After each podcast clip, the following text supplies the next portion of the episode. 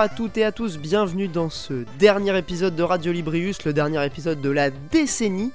Et oui, parce que l'émission a déjà quelques années, euh, vous le connaissez peut-être pas, puisque le reboot a eu lieu il y a à peu près 10 mois, mais c'est une vieille émission, on a enregistré des épisodes il y a déjà 2-3 ans.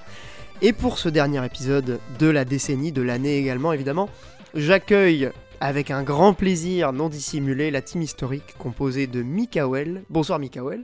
Bonsoir. Et évidemment Monique Duterter qui est également avec nous. Salut Monique.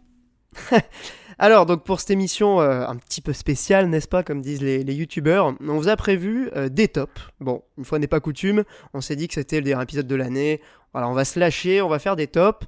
Alors plus exactement, on a prévu deux tops. Le top des jeux de l'année, évidemment, ça c'est traditionnel hein, tous les ans, mais également le top des jeux de la décennie, puisque 2019, 2019 pardon, conclut la décennie 2009-2019. Euh, Donc voilà, on va revenir ensemble sur les, les 5 jeux, le top 5 de nos jeux de l'année qui ont vraiment marqué euh, l'équipe, et sur le top 10 des jeux de la décennie de l'équipe, mais également de vous, les auditeurs, puisque j'ai pu faire un petit peu de, récolte d'avis sur Twitter et quelques personnes nous ont donné leur top 10. Donc voilà, ça va être assez amusant de revenir sur les, les jeux des uns et des autres.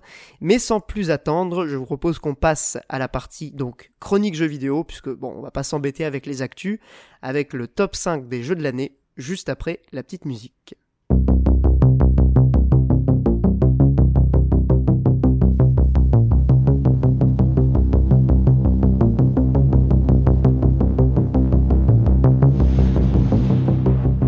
Bien donc pour inaugurer ce top 5 des jeux de l'année, Mikael, tu es appelé à la barre pour nous livrer euh, donc le numéro 5, hein, le, jeu qui se classe en cinquième position de tes jeux de l'année. Quel est-il, mon cher Mikael? Eh bien, en cinquième position, je vais parler d'un jeu qu'on risque d'avoir oublié parce qu'il est sorti au début de l'année. C'est souvent comme ça que ça se passe quand on fait les tops. Heureusement qu'il y a Dieu sans critique. Et il s'agit de Wargroove, un jeu dont j'avais parlé, qui est sorti en février. Euh, un jeu extrêmement sympathique développé par euh, Chuck le Fish, qui est un jeu tactique au tour par tour. On a beaucoup parlé de ce genre cette année, notamment avec Fire Emblem et Wargroove concrètement eh bien, c'était un peu toute la nostalgie pour moi de jouer à ce type de jeu, à retrouver un peu euh, le kiff qu'on pouvait avoir dans des Advance Wars.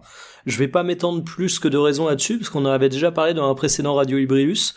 Mais voilà, c'est peut-être pas un triple A, c'est peut-être pas le jeu le plus marquant de l'année, mais c'est sans aucun doute un qui m'a fait le plus kiffer, avec un petit côté Madeleine de Proust en plus.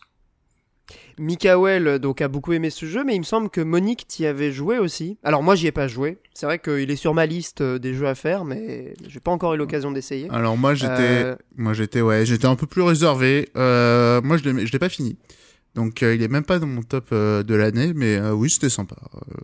Et c'est dispo sur Switch. Voilà, c'est ça. C'est justement ce que j'allais dire. le côté Advance Wars. ouais. Dans le Game Pass également. Ouais, ah ouais, moi je l'avais fait dans le Game Pass d'ailleurs. Monique fait bien de le souligner. Et moi, je l'ai fait sur Switch. Que... Mikael fait bien de le souligner. Eh oui, comme quoi. Non, mais après, c'est vrai que le feeling euh, Advance Wars, euh, il se prête particulièrement bien à une console euh, portable ou semi-portable en l'occurrence. Et le pixel art défoncé aussi, c'est quand même quelque chose qu'il faut.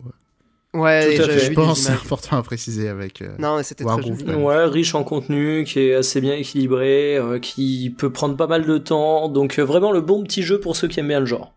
Après, moi, justement, c'était sur la euh, gestion de la difficulté où j'ai plus de réserves. Mais, Il y avait des pics de difficulté, notamment.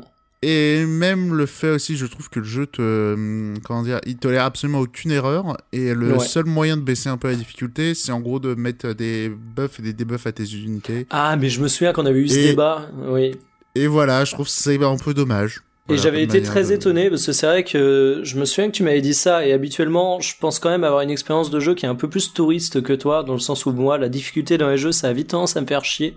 Ah, mais là pour le coup c'est pas non plus quelque chose que je recherche hein, non plus. Ouais mais... pour le coup Wargroove ça m'avait pas du tout dérangé tu vois donc euh, comme quoi. Après c'est pas que c'était trop dur, c'est juste, enfin c'est vraiment que je la trouvais frustrante la difficulté. Mmh, je comprends. C'est euh, vraiment toi tu toi, bon, ouais, vas-y, c'est un tactical, euh, je bouge mes unités de devant, c'est de derrière, ça va, bah les couilles. Bah non, elles se font enchaîner. Et, euh, Bah, tu vois, pour moi, le côté frustrant et pénitif, c'est limite lié au tactical. Je, je le rattache vraiment à ce genre et j'ai beaucoup moins de mal à accepter avec un tactical qu'avec un jeu d'action RPG à Dark Souls, par exemple. Alors, alors ouais, je suis entièrement d'accord, mais euh, toi, genre, typiquement, Fire Emblem, moi, ça m'est jamais arrivé de laisser des unités. Et pourtant, je jouais pareil, un peu branlette à Fire Emblem. J'ai jamais eu de, le truc de genre, je laisse une unité un peu se balader, elle se fait one shot et j'en ai mmh. les veines. Pas, ça m'est jamais arrivé, quoi. Je vois l'idée, ouais. Après, la philosophie de, de jeu est pas exactement la même. Non, bien sûr. Dans Advance Force, ouais. Ouais, mais je trouve que le run casu sur Fire Emblem est plus agréable que sur Wargroove. Wargroove fait quand même euh, y aller. Euh. Alors après, à noter un truc qui est intéressant sur Wargroove, c'est que tu peux pas perdre, euh, alors de mémoire, hein, ta base principale, ton capitaine, mais comme un Advance War, tu peux produire des unités, et donc tu peux produire des unités sacrifiables, contrairement à Fire Emblem, ah, par si, tu peux te faire dégommer ton capitaine dans Wargroove. Oui, non, mais ce que je, ah ouais, quand même. Non, as un, dans certaines parties, tu as un auto, euh, auto fail. Enfin, tu perds automatiquement quand ton capitaine se fait dégommer. Ouais, voilà. C'est oui, ça. non, mais bah, ce que, le ce roi que aux je, échecs. Oui, non, mais justement, ce que je veux dire, Monique, c'est que euh, dans un Fire Emblem, dès que tu te fais dégommer un mec, t'es deg parce que c'est un mec important de l'histoire. Dans un Wargroove, il faut vraiment que tu fasses attention à ton capitaine et ta base, mais sinon tes unités normales, tu peux te les faire dégommer d'un coup, tu t'en bats les couilles parce que tu peux les reproduire. Certes, mais euh, la différence c'est que euh, dans Wargroove et comme dans Advance Wars, comme t'as un système économique, si tu te fais défoncer des unités, tu prends du retard sur euh, sur la boula, qui est dur à rattraper. Exactement, et, c'est super frustrant de remonter des parties aussi comme ça. Des fois, t'as l'ascendant, tu fais un peu le con et tu te fais allumer. Voilà, ça fout un peu le sub, mais moi, ça fait partie de mon kiff d'avoir trois pièces et résister avec deux catapultes alors que le mec a toute une armée en face en me disant putain j'ai fait de la merde, comment je vais réussir à tenir? Ouais, mais c'est fastidieux quand même. En tout cas, on peut retenir de, de Wargrove une très très belle, euh, un très beau message, une très belle philosophie. Produisez des unités euh, un petit peu comme dans les STR, de la chair à canon, et envoyez-les se faire buter. Euh, ah mais oui, c'est ça, c'est Wargroove contrairement à Fire Emblem, c'est un jeu de guerre économique quoi. Ouais, il y, a, moins l'attachement au, au personnage, enfin d'après ce que j'ai compris. En dehors de, du euh, héros général, parce qu'en fait tu joues plusieurs euh, héros qui sont euh, bah, les généraux de ton, ton armée. Pour le coup, même s'il n'y a pas vraiment de scénario, etc., ils sont suffisamment écrits et mis en scène de manière fun durant les quelques lignes de dialogue qu'ils ont pour que tu t'y attaches. Mais sinon, oui, c'est soldat type lancier, soldat type archer, etc. D'accord, bah écoute, euh, merci Mikael, euh, ravi d'avoir eu ton, ton avis, qu'on avait déjà entendu encore une fois dans un, dans un ancien épisode. Vous pouvez retrouver ça évidemment sur, euh, sur l'application de podcast préférée que vous utilisez ou bien sûr sur, sur le site Radio Librius. Juste, je pense à un truc, est-ce qu'on ferait plutôt chacun de top 5, puis chacun de top 4, puis chacun de top 3 plutôt que de faire liste par liste, non? Ouais, bah c'est moi ça me va. Bah du coup euh, Monique, tu veux enchaîner avec ton numéro 5 Bah moi ça sera rapide, je vous renvoie au Radio Luris du mois de mars ou un truc comme ça parce que mon top 5 moi c'était euh, Descenders. Donc voilà, pour ceux qui savaient pas, Descenders du coup, c'est le Rogue Bike. Donc euh, un jeu de vélo où on descend des, des, collines, elles sont générées de manière procédurale. Et il y a tout un côté survie, on a que 5 vies pour descendre la pour descendre plusieurs maps. Et puis si on fait des objectifs secondaires, on récupère des vies, tout ça. Et voilà, c'est super. J'ai adoré euh, Descenders. À noter que maintenant, ils ont rajouté... Euh, il est ouvert au modding. Donc euh, voilà, ils ont rajouté des maps qui sont vraiment pas mal. La communauté, ils se donnent un peu. Donc des fois, elles sont moches, mais il y a de bonnes idées et tout. Donc voilà, Descenders, c'est toujours aussi bien. par contre, je crois que c'est toujours que sur Xbox One et PC. Ouais, et mais à, noter aussi qu'il est dans le Game Pass. Dans le Game Pass console, je sais pas s'il est dans le Game Pass PC. il me semble que si, ouais. Et découvert euh, grâce à Monique et également grosse recommandation de ma part, c'était pas loin d'atteindre le top 5. Vraiment très très cool. Tu confirmes ou pas, euh, si le jeu est dans le Game Pass PC Je t'avoue que je ne sais plus, parce que moi, il me semble que je l'ai acheté sur Steam, justement. Euh, ok. Je sais plus pourquoi. Peut-être qu'à l'époque, il n'y avait pas de Game Pass. Je sais plus pourquoi j'ai acheté sur Steam. Bon, en tout cas, euh, un excellent jeu qu'on recommande, euh, voilà, avec, avec grand plaisir. Eh ben non, il est dans le Game Pass PC. Eh ben voilà, il me semble bien parce que moi je l'avais pris et j'avais essayé justement. J'ai pas beaucoup joué, mais c'est vrai que c'était très sympa. Et j'avais testé justement grâce au Game Pass euh, hmm. PC, parce que moi j'ai pas, pas, le Game Pass console. Mais après, les, modes, je me demande, c'est pas que sur Steam. Eh, c'est possible, ouais. Quoique, non, j'ai une, connerie, non, une connerie s'intégrer dans le jeu. Non, non, donc euh, même sur Xbox Game Pass, tu dois avoir les modes. Et eh ben vous n'avez vous n'avez donc aucune excuse pour ne pas essayer euh, Descenders. Là ça sent le ça sent le sponsoring Microsoft hein, pour l'instant hein, de jeu. Ah pour l'instant euh, bon moi je vais casser un petit peu la, la pour l'instant la tradition qui n'est pas vraiment une tradition mais la lancée Microsoft euh, avec mon numéro 5 donc euh, cinquième jeu de l'année top 5. Shovel Knight King of Cards, donc il y a un jeu qui est sorti il y a pas longtemps sur Nintendo Switch et pas mal d'autres plateformes. Alors à vérifier. Sur tout Même, ouais, il me semble moi, que même PS Vita. Non, parce que moi, j'ai chopé Shovel Knight sur 3DS. Euh, donc j'ai ressorti ma 3DS pour jouer justement avec King of Cards. Ah, parce qu'en plus, euh, alors il est aussi sur Wii U. Il me semble que sur Wii U, quand t'avais acheté le jeu de base, tous les DLC étaient offerts, un truc comme ça. Sur tous les Shovel Knight, euh, tous. Sur n'importe quelle ah version, tu as tout offert. Non, non, non, pas sur Twitch. Si, si, si t'as la Treasure machin, tu l'as. Oui, la Treasure Trove, mais il y a quand même les jeux séparés. Enfin, Disons que tu peux acheter euh, oui, tu les campagnes séparément. Ouais, tu peux les acheter séparément, mais tout est dans la. Si t'avais l'édition de base de Shovel Knight, tu, tu as tout. Ouais, effectivement. Et donc, bah, moi, c'était sur Switch. Hein. Un bon signe de euh, générosité, quand même. Exactement. Bah, de toute façon, euh, Shovel Knight, c'est un jeu qui est déjà 5 ans, peut-être? 4-5 ans, minimum? 5 ans, ouais, c'était 2014. Donc, c'est vrai que revoir à nouveau Shovel Knight avec les mêmes environnements, ça pourrait. ça pourrait être un peu décevant. Disons disons que ça fait bizarre de voir un jeu qui ressort comme ça, un DLC 5 ans après sa sortie. Mais pour le coup, les DLC de Shovel Knight, il faut vraiment les prendre comme des campagnes supplémentaires. C'est quasiment des jeux entiers euh, qui vont être ajoutés à chaque fois. Donc le principe, c'est que pour l'instant, il y a eu Shovel Knight de base. Ensuite, il y a eu euh, celui avec Plague Knight. Il y a eu celui avec Spectre Knight, enfin euh, Spectre of Torment, quoi, le nom du jeu, qui est le meilleur DLC, qui est peut-être encore meilleur que le jeu de base. Oui. Et donc là, ce King of Cards, Monique confirmera, hein, c'est vrai que c'était un excellent, euh, un excellent jeu. Fantastique. Et là, donc King of Cards, il nous met dans la, dans la peau de, King Knight. Donc c'est une préquelle à l'histoire de, de, Shovel Knight. Et on va dire que la grande nouveauté, c'est à la fois donc le, la capacité du personnage dans les phases de plateforme, qui est une sorte de dash qui va amener euh, lors d'une collision à faire une espèce de, de toupie, de vrillement mm. qui permet de, sauter. C'est le dash, c'est le dash de Wario Land et c'est la toupie de Mario World pour ceux qui. Voilà, c'est les deux combinés en fait. C'est un mélange de, ces deux idées-là et ça marche super bien. Alors c'est peut-être un petit peu moins. Alors bon, le level design ça reste exceptionnel. Euh, légèrement en dessous dans les niveaux traditionnels de, euh, de Spectre of Torment. Même au niveau de l'histoire, je trouve que c'est un petit peu moins, un petit peu moins réussi. Mais là où il y a vraiment un truc cool avec King of Cards, comme son nom l'indique, il y a un jeu de cartes.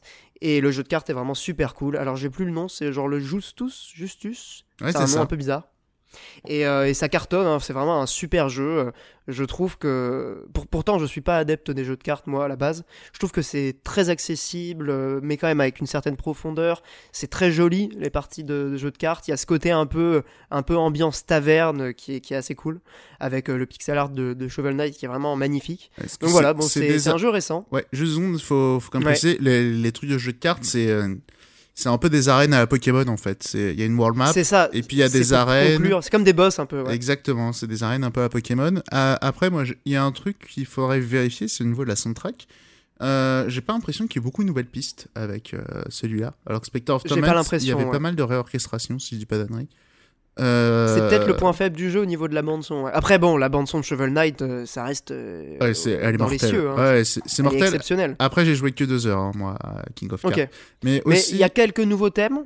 Si, si, il y a quand même quelques nouveaux thèmes. C'est possible, ouais. Mais j'ai pas l'impression qu'il y en ait hmm. beaucoup. J'ai l'impression qu'il y en avait plus dans Spectre of Torment, par exemple. Ouais, c'est carrément possible, ouais. En tout cas, ça m'a pas. Bon, j'ai, j'ai retrouvé avec plaisir. Il y a des réorchestrations? Euh, mais j'ai l'impression qu'il y avait effectivement pas, pas beaucoup de nouveaux morceaux. En tout cas, c'est pas un truc qui m'a marqué dans le jeu. Ouais, mais même, euh, même les réorchestrations, j'ai pas l'impression qu'elles soient nouvelles. Hein, parce que souvent, Spectre of Torment, il réorchestrait beaucoup de morceaux de Shovel Knight de manière souvent très intéressante. Là, j'ai l'impression qu'il y en a moins. Après, voilà, je. J'assure pas ça. Après, je trouve qu'il y a un, truc qui est chouette aussi, c'est euh, quand Spectre of Torment, c'était le côté un peu bresson de Shovel Knight et tout. Euh, ouais. Alors que celui-là est, au niveau du scénar. Hein. C'est ça, celui-là est beaucoup plus rigolo. Euh, oui, c'est beaucoup comme l'était peut-être le premier Shovel Knight aussi dans, mes souvenirs. C'est un peu plus léger, ouais. Non mais clairement. Oh, il y a même des vraies vannes. Il y en a, il y a, beaucoup, il y a beaucoup de vannes. Ah non mais je veux dire c'est plus léger. Le ton, le ton est plus léger que Spectre of Torment quoi. Donc voilà, bon bah c'était assez rapide finalement. Et une dernière chose, excuse-moi, je te coupe plusieurs fois, hein. mais et autre chose aussi, j'ai l'impression qu'il est plus dur que les autres Shovel Knight. J'ai euh, pas... Dans mes souvenirs, Shovel Knight, c'était hyper euh, good feel et tout. Et euh, là, quand même, je, suis, je crève pas mal hein, dans celui-là. Ah ouais, tu trouvais ça good feel? Parce que moi, j'ai quand même toujours trouvé un peu de challenge. Alors, c'est clairement pas un jeu méga dur. Ça remonte mais il y avait du hein. challenge. Ça remonte après. Dans mes souvenirs, moi, c'était assez. C'était ouais, c'était quand même tout simple. Shovel Knight, là, c'est loin d'être hardcore non plus. Hein. Mais j'ai quand même l'impression qu'on meurt plus. Mais... Eh ben, c'est peut-être que Monique, tu as perdu ton niveau au jeu de plateforme. C'est possible. Mais d'ailleurs, on a eu une belle année en jeu de plateforme quand même, donc ça faisait plaisir. Non, mais clairement, moi, ça m'a fait vraiment plaisir. J'avoue que c'était vraiment le petit cadeau de fin d'année qui arrivait pile poil pendant la période des fêtes. Ah, gratuit en plus. Bah voilà, en plus, euh, enfin avec l'édition euh, Treasure Trove, ça, ça ne coûte rien. Donc voilà, moi c'est mon numéro 5 de l'année et on vous le conseille évidemment si vous n'avez pas fait les autres, euh, les autres campagnes de Shovel Knight. Excellent top de crevard hein, pour l'instant et il n'y a que du Game Pass et des jeux gratuits. Hein. on est bon là. Je veux dire, ça en dit long sur, sur, la, sur les intervenants de, de, cette émission. Voilà, bon bah, hum, qui veut. Allez, Mikael, c'est à toi. Allez, enchaîne-nous avec ton top 4. Numéro, numéro 4, 4 de l'année. Euh, qui va être extrêmement rapide. Je sais plus s'il est dans le Game Pass ou pas, mais on en a parlé il y a pas longtemps puisqu'il est sorti fin octobre 2019. C'est The Outer Worlds RPG qui euh, rappellera Fallout New Vegas à ceux qui aiment le genre, bien évidemment, puisqu'on retrouve les mêmes développeurs, à savoir Obsidian. Donc un RPG occidental dans euh, tout ce qu'il y a de plus typique entre guillemets, des choix de dialogue, des embranchements scénaristiques, un côté très ouvert qui peut être super plaisant et un gros kiff tel que j'en avais pas eu en la matière pour ce type de jeu depuis quelques années. Euh, seul petit point euh, négatif, le côté un petit peu sous-dimensionné peut-être. jeu avec un budget qui semble un peu limité, qui pourra faire que c'est pas non plus le jeu qui explosera tout et qui sera une référence dans quelques années. Mais pour les amateurs du genre, je pense que ça fera grave plaisir d'avoir ça à se mettre sous la dent. Mais c'est intéressant comme cas parce que j'ai remarqué un réel gap entre les critiques spécialisées de la presse et les avis de certains joueurs, bah, notamment le tien. Euh, clairement, moi, c'est un jeu que j'ai installé sur mon PC, j'ai pas encore commencé, mais je sens que ça va me plaire. Euh, j'ai adoré Fallout New Vegas. On retrouve évidemment, de ce que j'ai compris, les dilemmes euh, moraux aussi qu'il y avait dans New Vegas. Tu confirmes, Mikael mhm. Et il y a ce gap, en fait, je pense, lié à la technique du jeu, peut-être, entre les notes de la presse qui sont plutôt moyennes et les avis de, des joueurs appréciant le genre comme toi, ou j'ai vu, vu d'autres critiques passer. Euh, qu'est-ce qui explique à ton avis euh, cette différence, euh, euh, Déjà, je pense que c'est un jeu qui va parler à une communauté bien précise, c'est-à-dire que c'est un jeu qui s'adresse vraiment aux gens qui aiment la formule, et quelqu'un qui aime pas la formule, il accrochera évidemment pas au jeu. Et je pense également qu'en termes de perception critique du jeu, c'est assez délicat, parce que c'est un jeu qui a les qualités de ses défauts.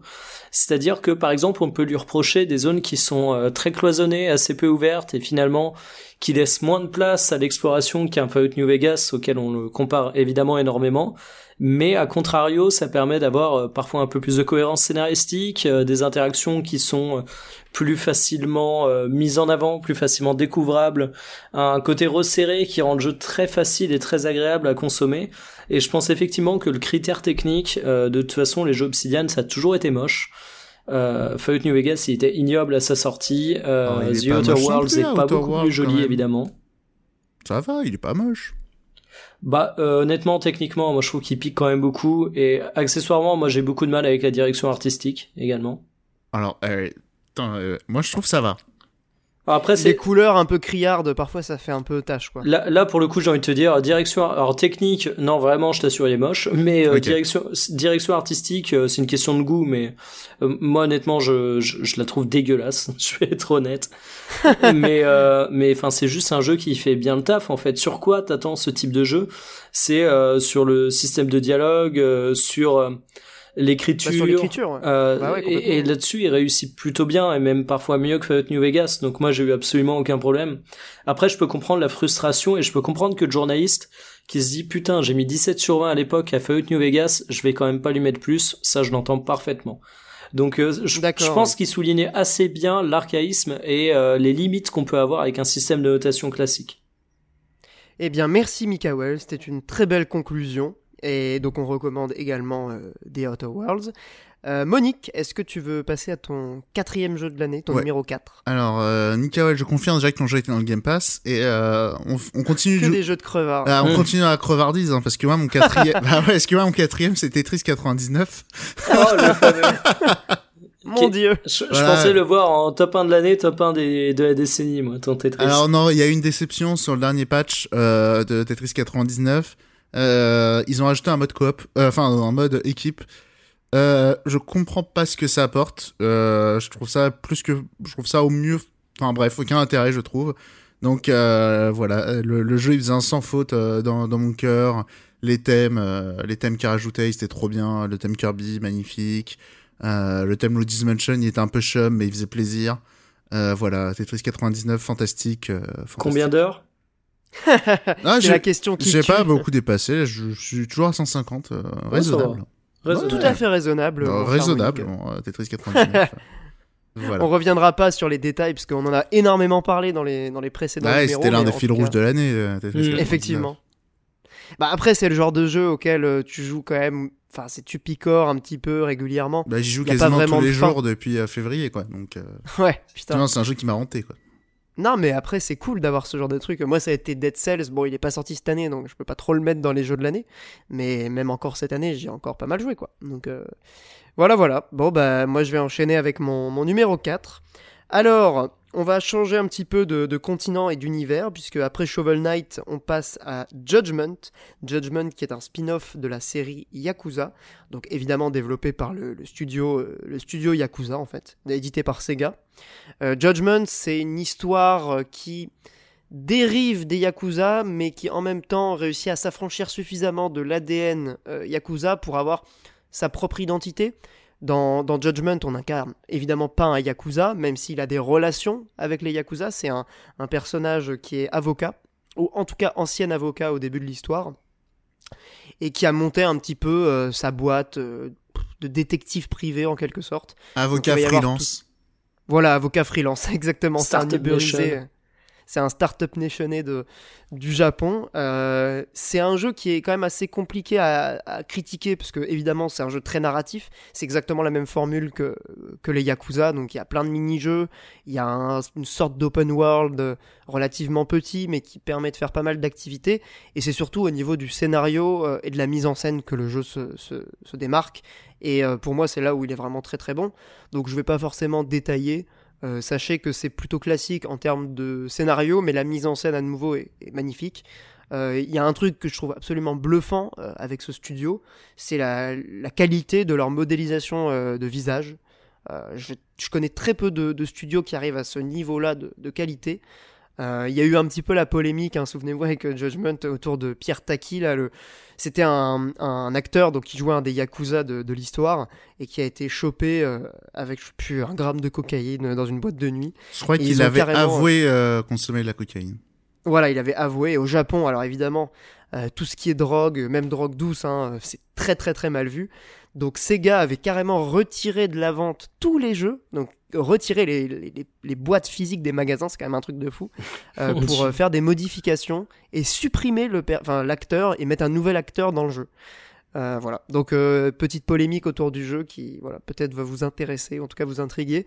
voilà, moi c'est mon numéro 4, c'est un, un, super bon jeu. D'ailleurs, ce qui est cool, c'est que vous pouvez y jouer, que vous connaissiez les Yakuza ou non, c'est vraiment indépendant il y a des petites références, mais clairement, c'est pas du tout, euh, c'est pas lié au Yakuza. Donc c'est. Alors après, de petites choses, euh, déjà par rapport à Pierre Taki, euh, comme le dit la chanson, la vie de Tony dans la street t'as voulu, mais à la fin l'addition est salée. Et premier point. Et deuxième point aussi, c'est une bonne porte d'accès à la à la licence, parce qu'en plus, je crois que c'est l'un des premiers en français depuis Yakuza Oui, alors j'ai oublié de le préciser. Donc voilà. Et c'est vrai que c'est un énorme point fort pour le jeu. Euh, pour les gens qui ont du mal avec l'anglais ou qui ont la flemme comme, euh, comme toi, Mikael, ce que je comprends totalement, c'est vraiment c'est un confort de, jeu qui est quand même assez appréciable. Euh, tout est sous-titré en français. Évidemment, les doublages sont en japonais. C'est impossible de faire un Yakuza avec des doublages autres parce que c'est quand même c'est dans l'identité de la saga, ouais, les doublages un petit peu extrêmes, les personnages qui crient, bon c'est ça rappelle un peu les, En français, ça serait marrant quand même. Ah putain ouais, un doublage français de Yakuza, ça serait rigolo. Avec genre des, avec, euh, genre des vieux Yakuza qui s'insultent en rebeu et tout, ça serait débarrant. Mais, euh.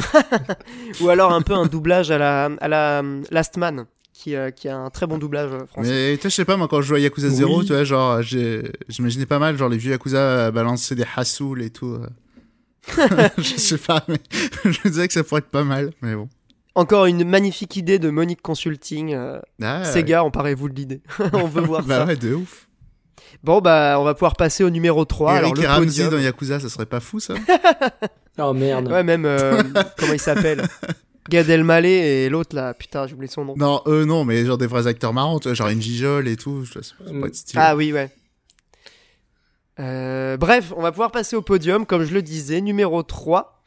Et Mikael, est-ce que tu veux bien, euh, est-ce que tu veux bien venir nous expliquer eh oui. quel est ton troisième jeu? Eh oui, alors le numéro 3, je vous propose qu'on rebondisse même pas dessus, parce que de mémoire, on y a carrément dédié un podcast entier où on doit débattre pendant littéralement deux heures à son sujet, c'est Fire Emblem Three Houses. Donc, bah voilà, je pense qu'on a absolument tout dit là-dessus. Si vous voulez écouter la, la, mauvaise foi de Monique sur le sujet, euh, vous pouvez l'écouter. Je pense qu'il en parle juste après avoir dit que Tetris 99 euh, c'est le meilleur jeu du monde. Putain, comment tu lui as mis un coup de poignard dans le dos ah, Attends, il m'a fait un coup pendant mon annonce quoi. mais je, je signe, hein. Tetris 99, ça vaut au moins 10 Fire Emblem Treehouses. Hein. Oh mon dieu, mais ah, c'est intolérable. Je vais couper au montage, hein, Monique. Ah, avec des opposants comme ça, j'ai même pas besoin de me défendre. Il se coule tout seul. non, mais, d'ailleurs, c'est un bon jeu en vrai. Hein, non, mais c'est un super bon jeu. Mais d'ailleurs, c'est ma euh, déception de l'année, moi. oui, non, mais en oh, vrai, je comprends. Je, je comprends le, le, côté déception. Bah, de toute façon, si vous voulez écouter notre avis, on va pas redébattre dessus parce qu'on a, on a un épisode entier.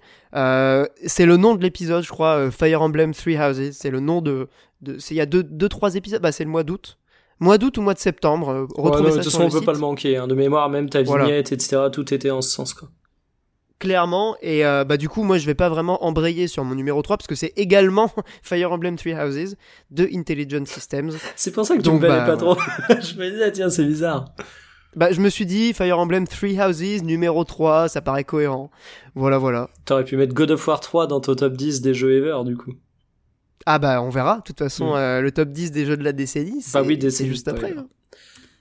Alors bah du coup, euh, Mika, euh, on a le même euh, numéro 3, mm. donc il reste plus que Monique pour le, la médaille de bronze. Eh ben, Est-ce que tu veux bien nous donner ton numéro 3, Monique? Et eh ben mon top 3, j'en ai pas parlé dans Radio Librius, je l'ai fait là il y, a pas très longtemps. On revient en terre du Game Pass et c'est Bloodstain. Ah putain.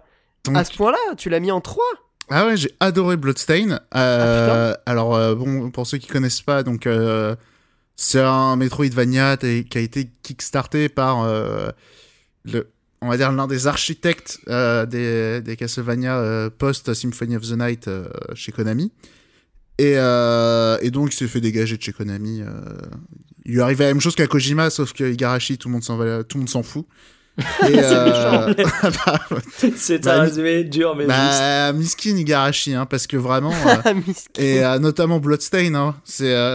Il y a une vidéo, ah, je sais, je sais plus qui, quel est ce youtubeur, je crois c'est quelque chose, Skeleton from je sais plus quoi, mais qui a refait une. comment dire une, ah, putain, une rétrospective voilà, sur le Kickstarter de Bloodstain et tout et qui commençait vraiment sous des auras extrêmement sombres. Alors déjà, il avait eu le record euh, du Kickstarter pour un jeu vidéo juste avant euh, que Shenmue 3 et c'était un mois avant Shenmue 3 et à peu près en même temps que Kalaili donc euh, vraiment les bons les bons délires le mec qui était derrière Kickstarter c'était le même mec le mec derrière Mighty Number no. 9 genre vraiment tout s'annonçait sombre ils ont annoncé plein de stretch goals qu'ils ont pas respecté et tout bref c'était la cata mm. néanmoins le jeu à la, à la, fin est très très chouette même si visuellement c'est hideux enfin ah ouais non mais clairement moi je peux pas hein. c'est ce qui me rebute le plus c'est et, et c'est vraiment c'est pas seulement un manque de budget, c'est pas un problème de direction artistique, c'est tout. C'est c'est c'est vraiment c'est c'est la cata visuellement. Genre il y a des choses qui vont vraiment pas ensemble et tout, c'est c'est loupé. C'est de mauvais goût quoi.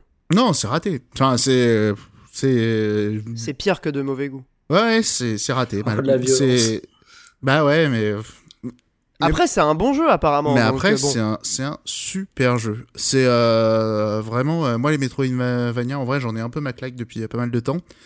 même Hollow Knight, tu, vois, qui est super. je suis pas, je l'ai pas fini. C'est trop long. Trop difficile, trop dur ce jeu. Bah, c'est trop long et effectivement, j'étais sur un palier de difficulté totalement débile, moi, sur Hollow Knight. J'ai joué 15 heures et j'avais un truc, mais genre infaisable. Donc après, oui, il faut refaire du backtracking et tout, monter en niveau, et ça prend la bah, tête. Disons qu'il y a du, ouais, il y a du farm. Euh, moi, ça me saoule de mais, farmer mais, dans un Mais surtout que Hollow Knight, c'est pas du farm normalement parce que, enfin, il n'y a pas de niveau, quoi. C'est pas de l'action RPG, alors que Bloodstain en est un. Lui, il faut vraiment. Euh, enfin, bref. Euh, mais après, je trouve c'est intéressant de les mettre en confrontation Bloodstain et Hollow Knight parce que, comment dire, Hollow Knight, c'est c'est le bon élève. C'est celui qui coche toutes les cases. Il est joli. Euh, la musique, même si c'est quasiment que du piano triste, bah, elle, est, elle, est, elle, est, super bien. Bref, tout est super bien dans le Night. Bah, la DA est magnifique, ouais. Enfin, ça colle, ça colle bien avec l'époque. Voilà, et bah Bloodstain, voilà, c'est le truc un peu punk. Voilà, c'est c'est euh, bah ouais, bah tu vois, c'est genre ça te correspond C'est genre c'est quoi? Bah ouais, moi je suis moche mais euh, voilà. Et euh, Mais j'ai un cœur pur. Bah c'est ça, et l'OST, tu vois, c'est pas oui, on a voulu faire des ambiances et tout machin. Bah non, voilà, là on met euh, du, du métal symphonique et tout, tout, tout ce qu'on aime quoi. Oui, bah c'est euh, Symphony of the Night aussi en inspiration, je pense. Ouais, ouais, non mais il y a ça, et en plus l'OST est mortel d'ailleurs, c'est la même nana que... Enfin, la, la nana de Symphony of the Night revient pour pas mal de morceaux. Euh, L'OST est mortel, le cara design il est, il est pas mal, même si le jeu est moche, mais il y, a des bons trucs. Euh, la variété des ennemis, elle est folle. Euh, enfin, il y en a vraiment beaucoup. Les. Ouais, je reprends des trucs. Là, j'essaie de dire des trucs bien et c'est vrai que je, je repense qu'il y a des trucs pas cool. Mais, euh, ouais, mais, bref. globalement, c'est plutôt un jeu qui est bien pensé, même en termes de level design. Il est super bien pensé et il y a notamment un hommage à Symphony of the Night en termes de level design.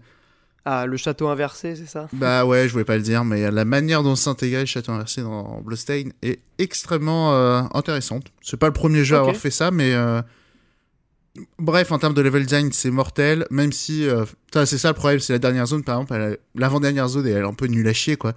c'est là où quand même le jeu il est un peu branquignol. C'est genre dans l'idée, c'est une zone où c'est que des ennemis géants, des ennemis que t'as déjà vu mais qui sont géants. Et du coup, c'est illisible, c'est de la grosse merde. Euh, donc voilà, il y, a un petit accident comme ça au niveau du level design, sinon c'est vraiment brillant. Les, euh, les power-up que tu as dans le jeu, ils sont vraiment originaux. Euh, et il reprend aussi l'une des mécaniques. Pour ça qu'on le compare beaucoup à Symphony of the Night, mais en vrai, il ressemble beaucoup aussi au deuxième sur G... Non, le troisième sur GBA. même si je me demande si c'était pas dans... Je crois qu'en tout cas, dans le troisième sur GBA, c'était sûr, c'était peut-être dans... C'est d'avant. le troisième? Aria of Sorrow ah bah c'est mon préféré. Mais je crois que euh, qu'on s'appelle? Harmony of Dissonance et Circle of the Moon aussi ils intégraient cette mécanique, c'est que quand tu tues les ennemis, t'as euh, un pourcentage de chance de récupérer un nouveau pouvoir. Oui. Ouais, alors c'est dans Area of Sorrow sûr, dans les deux autres, je, crois que c'était un autre système. Je crois que Circle of the Moon. pas joué aux autres moi, mais euh, mais clairement oui, c'était dans Area of Sorrow, c'est une bonne idée ça voilà. pour le coup. Euh. Bah dans Bloodstained, il y a ça sur absolument tous les ennemis, il y en a beaucoup, il y a plein de pouvoirs, c'est c'est vraiment c'est super hein, en termes de gameplay. C'est dommage qu'au niveau de la production, ça a été autant, euh, ça a été, euh, ça a été autant tocard. Et, euh, et que le, rendu du jeu aussi, les tocards, c'est vrai que tu vois ça, t'as pas envie d'y jouer, même si c'est un jeu qui est vraiment charmant. Enfin voilà, moi j'ai adoré Bloodstained.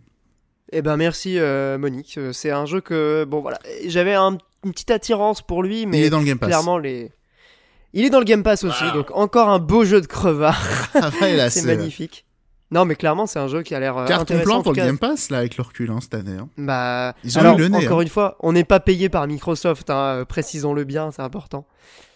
Mais bon, le Game Pass, c'est intéressant, on va pas non plus euh, cracher dans la soupe. Ah, mais surtout cette année, parce qu'avant, dans Radio Bruce, on avait un peu bitché dessus, on disait, ouais, lol, un bac à occasion en libre accès, aucun intérêt que des Joseph. Ah, bah, toi, je renvoie ta revue du Game Pass où, mec, c'était cartouche sur cartouche mais mais mais c'était c'est vrai hein. enfin au départ ça avait l'air quand même euh, tout flingué. et euh, là maintenant avec les offres les offres à 1 euro. Et, euh, et cette année ouais je suis enfin je trouve qu'ils ont eu une nez sur beaucoup de jeux tu vois, genre Descenders. L'intégrer assez vite dans le Game Pass c'est bien vu quand même. Tout à fait. Ce que je trouve vraiment cool c'est les codes dans les paquets de céréales. Moi j'en prends un par semaine et j'ai 7 jours inclus de Game Pass. Donc bon je paye pas mon Game Pass quoi. La tristesse du type. Bah c'est magnifique je sais pas quoi penser de cette déclat tu peux payer 1 euro pour 3 mois, c'est ce que j'ai fait. bon, écoute, euh, les céréales, je les achète dans tous les cas, donc bon. Bah ouais, mais t'es enchaîné toujours aux mêmes marques de céréales. C'est pas faux, mais après, moi je suis très monomaniaque sur, euh, sur la bouffe du petit-déj. Bref, on va pas débattre de ça. Bah t'es chelou euh. Bah, Bloodstain, euh, j'admets ce côté un peu, un peu bizarre. Euh, Bloodstain, c'était la médaille de bronze de Monique. Et donc maintenant, on va passer au numéro 2, c'est-à-dire la médaille d'argent. On est toujours sur le podium. Et Mikael, si jamais tu, veux bien euh, venir devant nous, nous expliquer pourquoi tu as choisi. Nanana. Ah, je vais commencer en disant que les céréales matin c'est de la merde et c'est souvent bureau de sucre. et, et, je vais vous présenter mon numéro 2. numéro 2, je ne sais pas trop pourquoi il est là. Euh, à vrai dire, je l'ai mis et là je suis en train de me dire ouais, euh, c'est Apex Legends qui offre euh, bah, ah, une énième variante. Oh non, c'est chaud, t'exagères. Une énième variante du Battle Royale et que j'ai trouvé même ma foi fort sympathique car dynamique et tout simplement beaucoup plus fun à jouer que la plupart des Battle Royale auxquels j'ai essayé. Je trouvais que la formule était assez cool. J'avais adoré Merde, pas Fortnite, l'autre, j'ai oublié son nom. PUBG. J'avais adoré PUBG, mais PUBG c'est un peu l'ambiance. Euh, je rentre dans la brousse pendant trois quarts d'heure et je me prends une balle perdue. Euh, Fortnite, je trouvais que ça allait un peu trop dans tous les sens. Euh, Kikoulol, explosion pour moi. Euh, je trouvais avec PUBG que j'avais finalement une un bon mix entre les deux, que c'était un FPS qui était avec Apex. Avec Apex, putain, euh, qui était bon au-delà du côté Battle Royale. En fait, c'est juste un bon FPS, c'est nerveux, t'as un bon feeling, euh, la map est bien conçue, le by design est assez intelligent, beaucoup de verticalité. Donc euh, voilà, un jeu qui a fait bien le taf. Et autant, honnêtement, je vais être honnête, euh, j'assume pas trop la deuxième position, mais j'ai quand même passé pas mal d'heures dessus et j'ai bien pris mon kiff. Donc euh, voilà, ce sera oublié dans dans six mois, mais je le mets quand même. C'est un jeu de respawn en plus, Apex, non? Battle Royale. Ah non, euh, de repos. Oh, putain, quel con. Euh, oui, je crois que c'est Respawn Entertainment. Ah, parce que Comme ça Star Wars. Année, hein. Ils ont eu Star Wars et ils ont eu euh, Apex cette année. Oui, je, je m'étais même pas fait la, la réflexion. Mais après, euh, Respawn, euh, concrètement, est-ce que c'est les mêmes équipes qui ont bossé dessus? Est-ce que non. Oui, voilà. Bien sûr que non. Tu sais, aujourd'hui, les, studios, c'est plus des marques qu'autre chose. C'est comme BioWare ou ce genre bah de choses. Après, quand ça s'appelle, parce que moi aussi j'ai joué à Apex, je suis d'accord, c'est vrai, vrai, que les Battle Royale, je trouvais ça osef total. Là, au moins, sur Apex, euh, ça bougeait pas mal, c'est vrai. Mais top 2, c'est quand même. Non, au-dessus de Fire Emblem. Euh, Putain, eh, le mec m'a fait chier pour Fire Emblem et là il me fait chier pour Apex devant Fire Emblem. Allez, Mais tu t'attendais à quoi? Ça, ça c'est Monique. Bah évidemment. Alors bah du coup Monique, puisque tu fais le malin, est-ce que tu veux pas nous parler de, de ta médaille d'argent? Alors moi je suis content parce qu'en plus je crois que je te ship ton top 1. Euh, parce que moi c'est DMC5. Ouais bah ouais. Eh ouais, je euh, chippé. Euh, bah voilà. Bah DMC5, on a beaucoup parlé, hein, euh, la bagarre. Euh, grande année de bagarre aussi, hein, cette année quand même. on a eu plein de jeux vénères, c'était cool. Ah bah oui, et DMC5, enfin, c'est fou d'avoir, enfin, rejouer un jeu comme ça avec, avec les moyens de ses ambitions, ça fait tellement plaisir. voilà, enfin, la réalisation est totalement dingue, la, la, richesse du gameplay est dingue. Euh, le nouveau perso qu'ils ont rajouté, c'était vraiment original. Euh, enfin, vraiment d'MC5, c'est vraiment l'une des références du genre, quoi. C'était euh, mortel. Après, on a beaucoup parlé. Pierre a fait une vidéo. Mais oui, voilà, on a fait quasiment un épisode C'est un peu comme Fire Emblem, quoi. C'est exactement ça. Ceci dit, DMC5, bah encore une fois, on pouvait aller voir l'émission, enfin réécouter l'émission où on en parle. Moi personnellement, c'est mon numéro 1, c'est mon top de l'année. Parce que en y réfléchissant, euh, j'avoue que, comme l'a expliqué Monique, avoir un, jeu avec un niveau de, de, qualité dans ce style-là qui est quand même assez précis, ça fait quand même quelques années. Disons que le 4 avait déjà passé un palier, je trouve, par rapport au... Moi j'ai fait que le 3, 4, 5. Euh, là, le 5, je trouve qu'il est encore meilleur, il va encore plus loin. C'est euh, donc c'est le même euh, réalisateur que celui du, 3 et du 4, c'est Hideaki Itsuno, qui a vraiment une, vision assez particulière du, du beat enfin du beat up plutôt. Et enfin voilà, réécouter l'épisode, aller voir la vidéo que j'avais faite sur le jeu, c'est c'est presque un miracle d'avoir un jeu à ce niveau de qualité.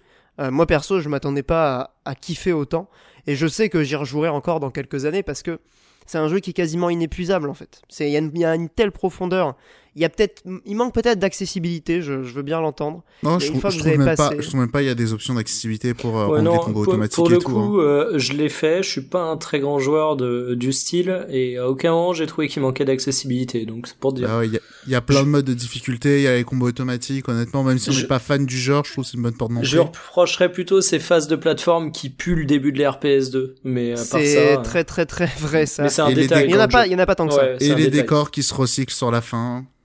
Malheureusement, les décors sont, sont, un peu tous les mêmes. Après, quand je disais accessibilité, euh, je parlais plus de si quelqu'un veut creuser le système de jeu, il n'y a pas énormément d'options et il y a, y a, des petits soucis en termes d'interface.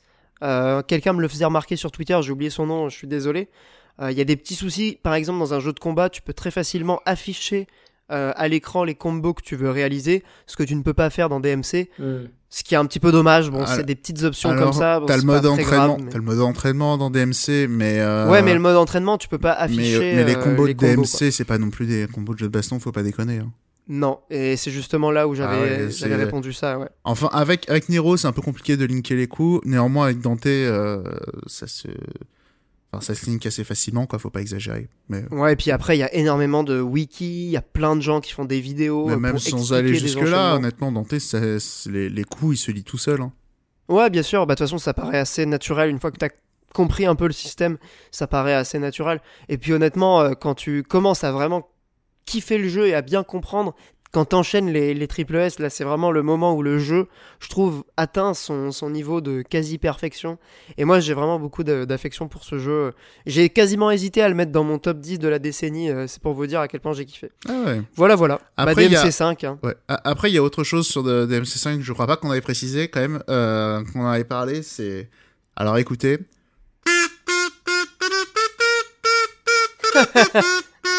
Magnifique le thème du combat de fin, il est infernal quand même. Hein. Euh, le thème du combat de fin, le thème de Nero.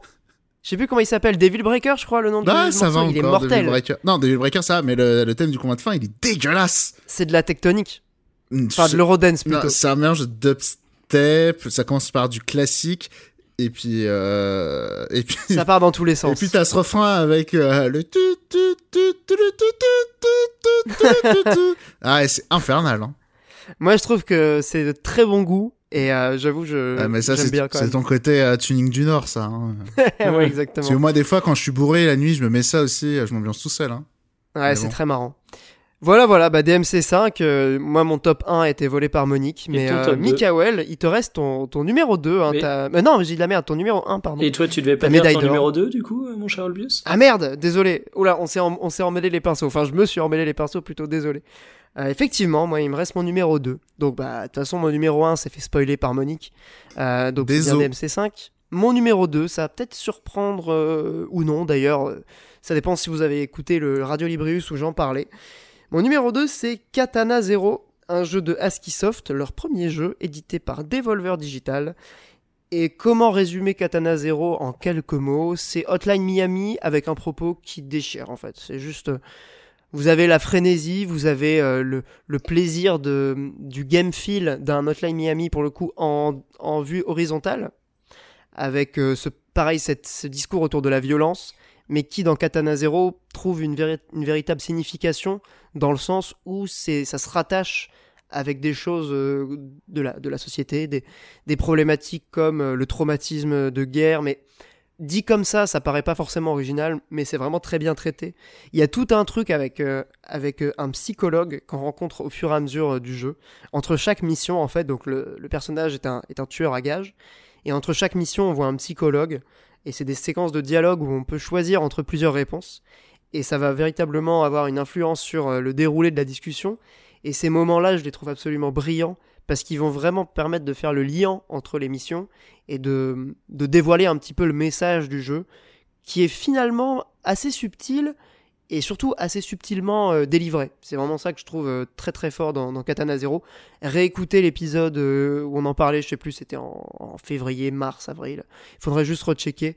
Mais voilà, moi c'est mon numéro 2, la bande son est incroyable, il y a des morceaux au piano, c'est des, des, nocturnes, le truc c'est fabuleux.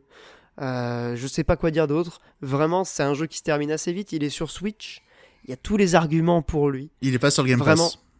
Il est sur le Game Pass? Non, il est pas. non, il est pas sur le ah Game bah, Pass. Il, a tous les arguments, mais il a pas celui-là. Non, c'est vrai. Mais bon, il est pas très cher. Je crois qu'il doit coûter une quinzaine ou une vingtaine d'euros. C'est euh, non vraiment moi c'est mon numéro 2 de l'année donc c'est quand même un jeu qui m'a beaucoup marqué euh, pour pour son propos pour son système de jeu qui est c'est vraiment Hotline Miami en ce qu'il aurait dû être. C'est vraiment, pour moi, c'est. Hotline Miami, c'était quand même plutôt sympa, mais avec le recul. Oh, plutôt, plutôt Hotline Miami 2. Parce que le, premier, honnêtement, c'est un peu cruel de lui reprocher de pas avoir euh, accentué le discours et tout, quoi. Ouais, ouais, bah, du coup, effectivement. C'est un peu cruel.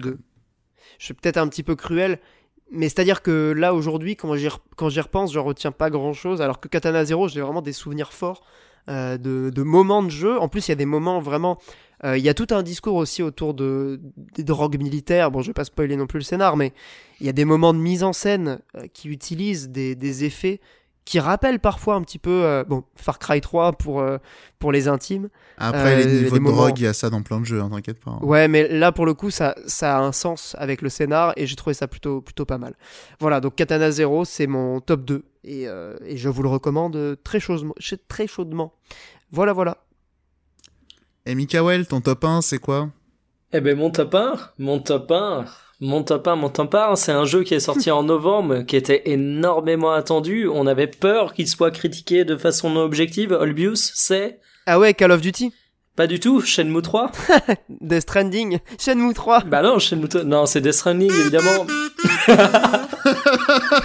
Putain, il a le kazoo à côté. Ah, attends, Shenmue 3 quoi. Je sais pas si on aura du Shenmue 3 dans les tops des auditeurs, mais euh, j'attends ça, le fusil à la main. Shenmue 3, il méritait le coup de la mélodie au kazoo. Hein. Euh, putain, je sens que ce connard, je vais sortir mon top 10 de la décennie, Monique, il va me faire du kazoo à chaque numéro.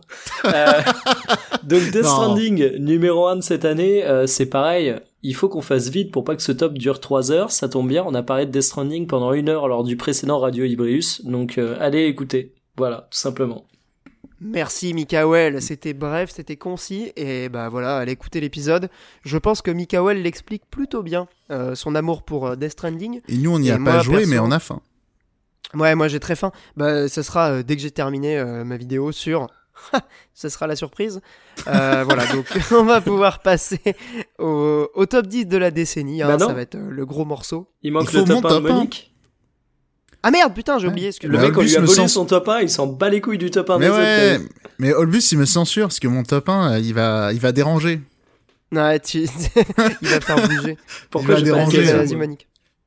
Euh, ouais, non. En, plus, j'ai cherché à faire des trucs au cas où sur le jeu, mais euh, c'est un peu dur à faire. Mais bref, non, moi, mon top, non. J'ai pas de kazoo donc je siffle. Désolé. Ouais, mais les, musiques du jeu, il y en a quelques-unes qui sont un peu kazoo euh, compatibles. Mais bref. Non, moi, mon euh, top 1 de l'année, c'est Astral Chain. Ah ah, carrément. Et ouais, et je sais qu'il y a beaucoup de gens qui ont pas trop accroché sur Astral bah, Chain. C'est ma déception de l'année, moi. Bah. Avec Sekiro, peut-être. Qu'est-ce qu'on va faire de toi, Pierre? Bah désolé, hein, désolé. Non, parce que Astral, parce que on disait DMC5, oui, euh, c'est un jeu auquel on n'a jamais joué avec le nouveau perso et tout, avec V. Euh, Astral Chain, je trouve que euh, bah, c'est un jeu qui est vraiment original dans son système de combat et en même temps, il reprend énormément de choses euh, des, jeux Platinum et des jeux Kamiya d'une manière générale. Et, voilà, j'ai adoré moi les combats, le côté enquête, je trouve il était super, la gestion du, la gestion rythme était super. voilà, après moi, je suis à pute à, Platinum, hein, moi j'aime tout, hein, donc voilà, j'ai eh ben, adoré. Écoute, moi euh, j'étais pareil, mais enfin c'est intéressant parce que sur le papier, il y a, y a tout, tous les éléments euh, que j'adore dans les jeux Platinum. elle est super, le car design il est super.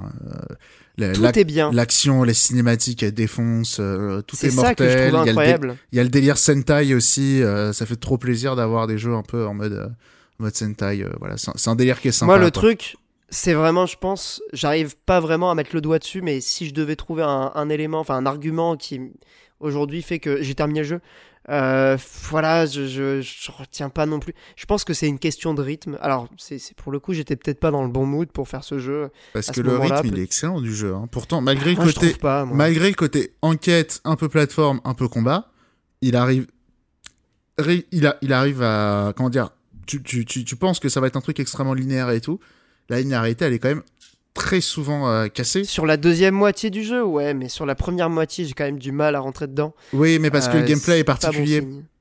ouais, c'est Le gameplay est particulier, mais après, je trouve le jeu. Euh, après, il y a des, pas des difficultés un peu frustrantes, j'entends bien. Il y a. Dans le rythme du jeu, il casse un peu sa linéarité, mais après, du coup, il va être à certains moments des passages de calme qui sont peut-être pas les bienvenus pour certaines personnes, ce que j'ai eu dans certains tests je peux comprendre. Je pense à l'avant-dernier niveau qui est un peu, euh, un peu bizarre. Mais, mais je Calme avant la tempête. Bah, c'est ça. Ouais, mais après, c'est surtout que t'as as un, as un climax à la Platinum Game. T'as un niveau où il se passe pas grand chose. Et après, t'as le Turbo Platinum où, euh, où le boss de fin, il a genre cette forme, un truc comme ça. Bah, ça, c'est cool. Non, mais vraiment, sur le papier, moi. C'est ça les jeux J'ai tout aimé. Mais j'ai tout aimé dans ce jeu, en fait. C'est juste que je sais pas, euh, il m'a, au niveau émotionnel, je sais pas, il m'a pas pris. Euh, quand j'y rejouais, j'y revenais un petit peu à reculons, je sais pas. C'est difficile de trouver pourquoi, mais bon. Écoute, euh, peut-être dans quelques années, j'y reviendrai, je verrai la lumière. On sait jamais. Astral Chain, la réhabilitation. Mais vivement le 2, hein, parce que c'est clairement. Dans Astral Chain, il y a beaucoup de Bayonetta 1. C'est-à-dire que Astral Chain 2, ça sera un grand jeu, j'en suis persuadé. Euh, comme euh, l'était euh, Bayonetta, Bayonetta était très bien, mais le 2, il a tout atomisé, quoi. Effectivement, d'ailleurs, on, va peut-être en parler dans les top 10 de la ah bah décennie. évidemment. Ah, on verra. Ça sera le, c'est le petit teasing avant, avant le top 10 donc, de la décennie, juste après la petite musique.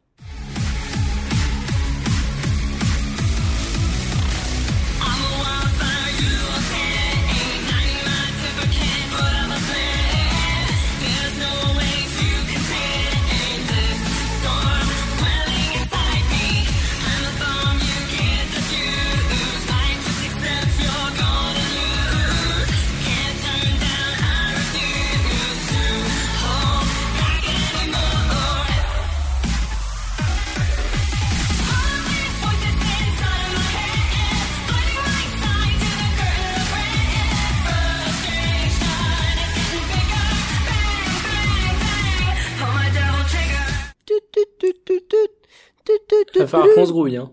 Bien, alors nous voilà donc dans la partie la plus importante de l'émission, le gros morceau, c'est-à-dire le top 10 de la décennie. C'est un petit peu la friandise de cette émission. Euh, ça a été un petit peu difficile de chacun décider, parce que évidemment, choisir, c'est renoncer. Il y a plein de jeux qu'on aurait aimé euh, mettre dans les top 10 qu'on n'a pas pu mettre faute de place. Peut-être qu'on fera une petite mention honorable à la fin.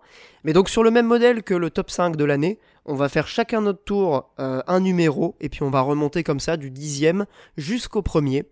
Et bah si ça vous va, je propose qu'on reprenne le même ordre que pour euh, le top 5 de l'année, à savoir euh, en premier. Est-ce que ça te convient, mon cher Mikael? Il faut bien quelqu'un qui aille au charbon. Hein.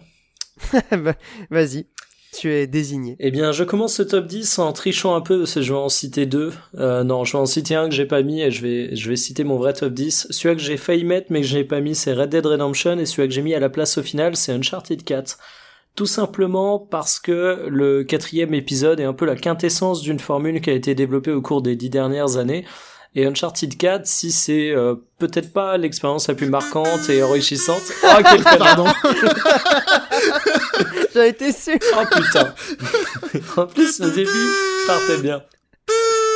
Pardon.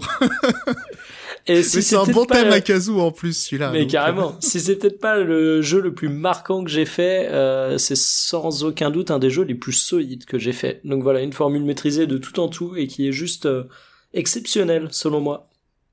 Et moi, ce que j'ai trouvé cool, c'est ce petit regard assez, euh, assez conscient de sur ses propres Naughty Dog. Euh, ouais, sur bah ses propres jeux, l'évolution de la série, ce qu'ils ont fait aupalement, de l'autodérision sur le côté, euh, bah mec, t'as pillé 150 tombes. Ouais, non, très très cool là-dessus.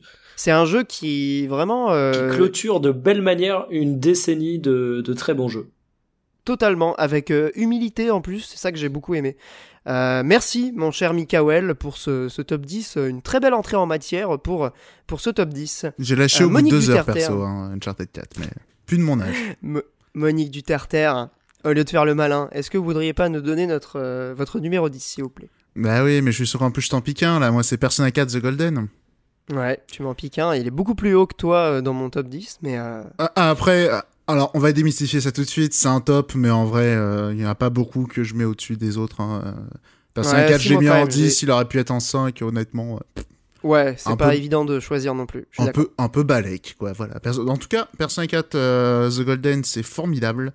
c'est difficile d'en parler sans, sans foutre plein la gueule à Persona 5. Mais mais voilà, moi Persona 4, c'était le deuxième SMT que, que j'ai fait. Et euh, je trouve que le côté simulation de vie euh, de lycéen et tout, je, la trouve beaucoup plus réussie. Euh, j'ai beaucoup de mal à parler vraiment de Persona 4 sans en foutre des TKO 5, mais voilà, les personnages ils sont extrêmement attachants. le côté vie quotidienne, vivre, vivre, vivre ses journées, s'imaginer dans, dans, un univers et tout. Je suis pas quelqu'un de très soumis au roleplay et tout, mais dans Persona 4, en tout cas, ça a marché totalement. Euh, et, voilà, les personnages sont, sont extrêmement attachants. On, on, apprend vraiment à les connaître. Euh, c'est-à-dire que euh, au départ, c'est un peu. comment dire on, les découvre à travers leurs donjons. ils affrontent leurs difficultés.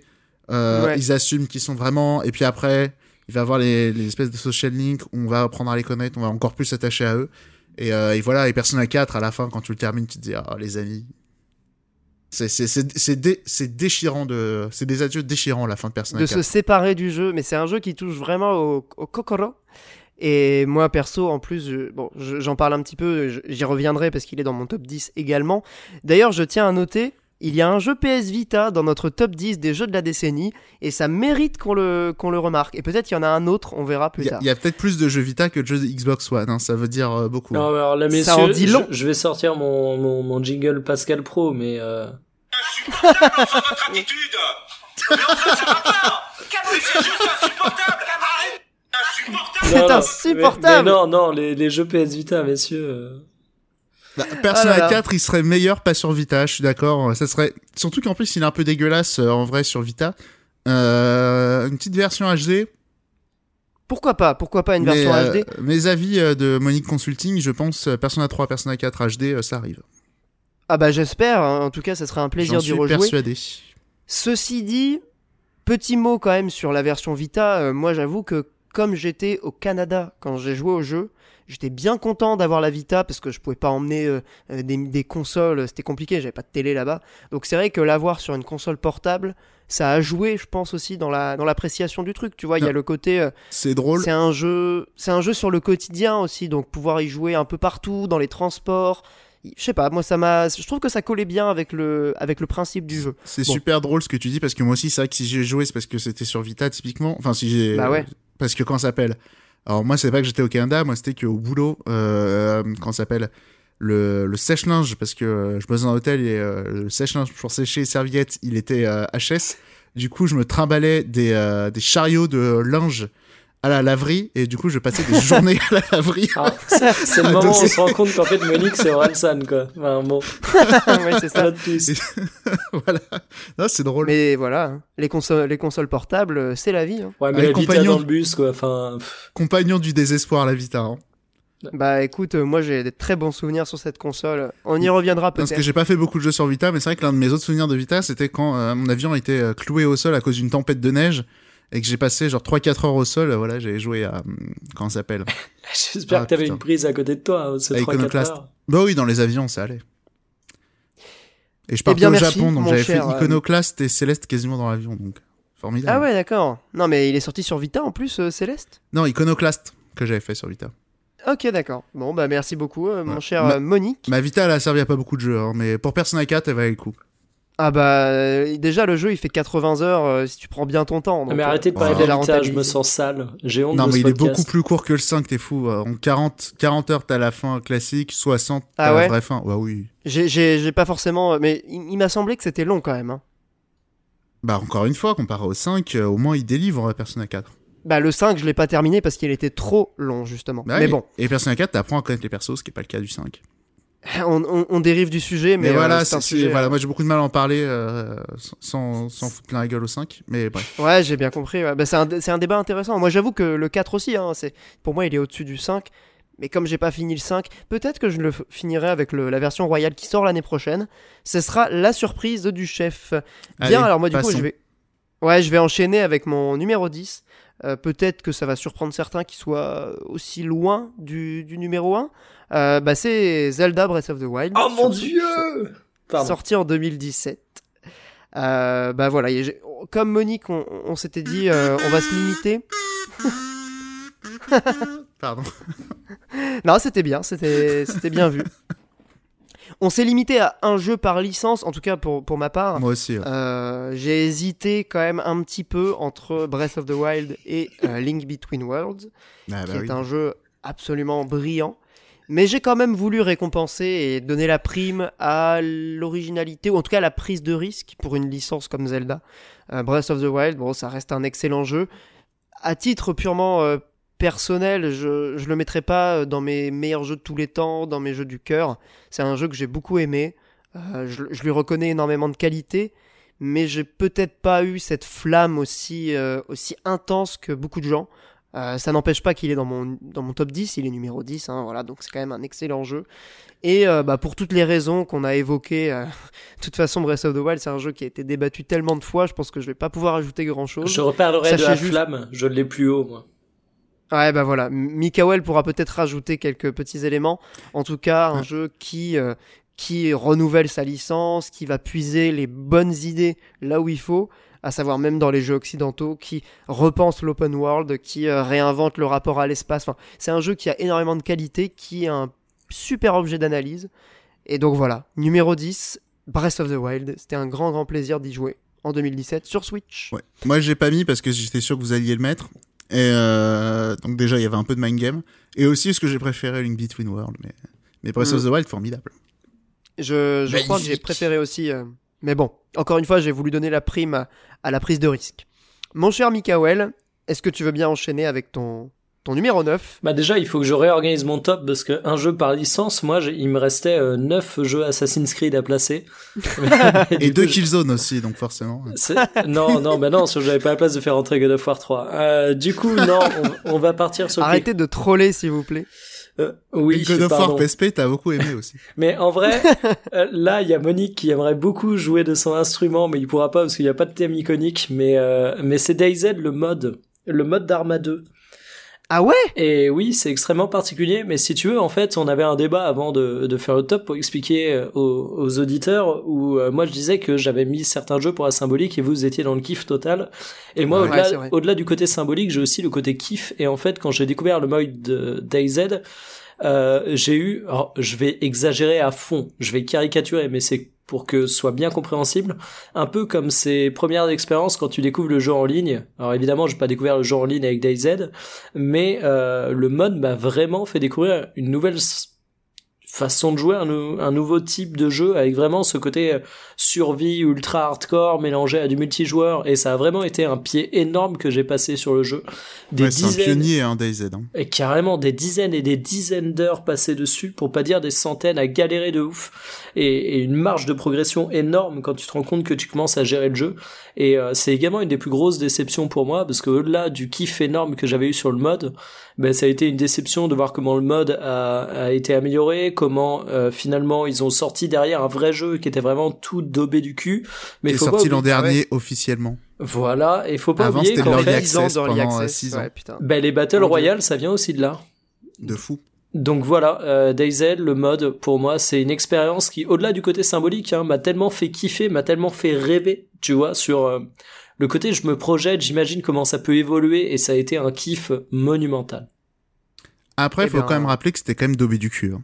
Ah, ah, ah, non mais non, c'est bugué, du cul. Oui non mais c'est pour ça que je te dis que ça m'a fait rêver. C'était bugué du cul, c'était avec la maniabilité d'Arma qui se prêtait pas du tout à du combat de zombies. Euh, il y avait des zombies qui se téléportaient. Voilà, il y avait des zombies qui se téléportaient. Il y a des problèmes de lag. En plus vu que c'était un jeu punitif, c'était super frustrant. Enfin en termes d'expérience, c'était quelque chose honnêtement euh, c'était acceptable parce que c'était un mode. Et ce que j'ai reproché au jeu, c'est que le mode m'offrait du rêve, le jeu m'offrait la promesse de l'accomplissement de ce rêve, et le retour à la réalité a été d'une violence, mais euh, pim bam boum, patate dans la gueule, chaos direct, quoi. Les H1Z1 et tout, tous les clones. C'est un jeu qui t'a vendu du rêve en fait. C'est ça, c'est pour ça que tu le mets dans ton. Et, et je l'ai quand même kiffé. Euh, C'est-à-dire que tu sais, t'as des jeux qui te vendent du rêve, et qui euh, qui finalement arrive jamais à t'apporter une dose de fun. Mais non c'est un jeu qui non seulement m'a vendu du rêve et en plus m'a fait tenir plus d'une centaine d'heures de jeux agréables dessus. Ouais, je donc si t'ajoutes à ça le côté euh, pionnier des battle royale qui sont aujourd'hui euh, bah, le genre de jeu le plus populaire et ce genre de choses bah pour moi il méritait d'être dans le top 10 voilà. Merci euh, Mikael, c'était une, une, belle petite chronique sur DayZ, un jeu qui aura marqué quand même son, son époque. Bah du coup Arma 2. Et Jean Bray, bah ouais, complètement. Et du coup, bah, je laisse euh, Monique, pardon, j'allais, j'allais faire un lapsus, euh, enchaîner sur son numéro 9, son top 9. Alors moi, ça sera rapide parce que je commence à avoir l'heure et je commence à avoir chaud. Euh, bah ouais, mais là, je vais faire très rapide. Dans le 9 c'est Smash Bros Ultimate. Parce que Smash Bros, le meilleur des Smash Bros, le plus de persos, qui se bonifient avec les DLC. C'est totalement fou ce qu'ils font sur les DLC et tout. C'est... Comment ça s'appelle? Euh, être parti chercher euh, Terry, euh, ça fait ça fait ça fait plaisir. Toutes les musiques des SNK qu'ils ont mis et tout. Voilà, c'est Smash Bros parce que voilà Smash Bros. Et, Smash Bros, bah, c'est le jeu de la vie, hein, clairement. C'est extraordinaire. Vous en à chaque podcast, vous inquiétez pas. Voilà, les gens connaissent. Suivant. On en a tellement parlé de Smash Bros. Mais de toute façon, enfin, moi, je, me joins évidemment à Monique pour toutes ces, tous ces éloges sur euh, Smash Bros. C'est un jeu auquel on jouera encore dans très longtemps et qui a une perspective de d'évolution infinie en fait. C'est ça que je trouve incroyable, c'est que les nouveaux persos sont tous réussis.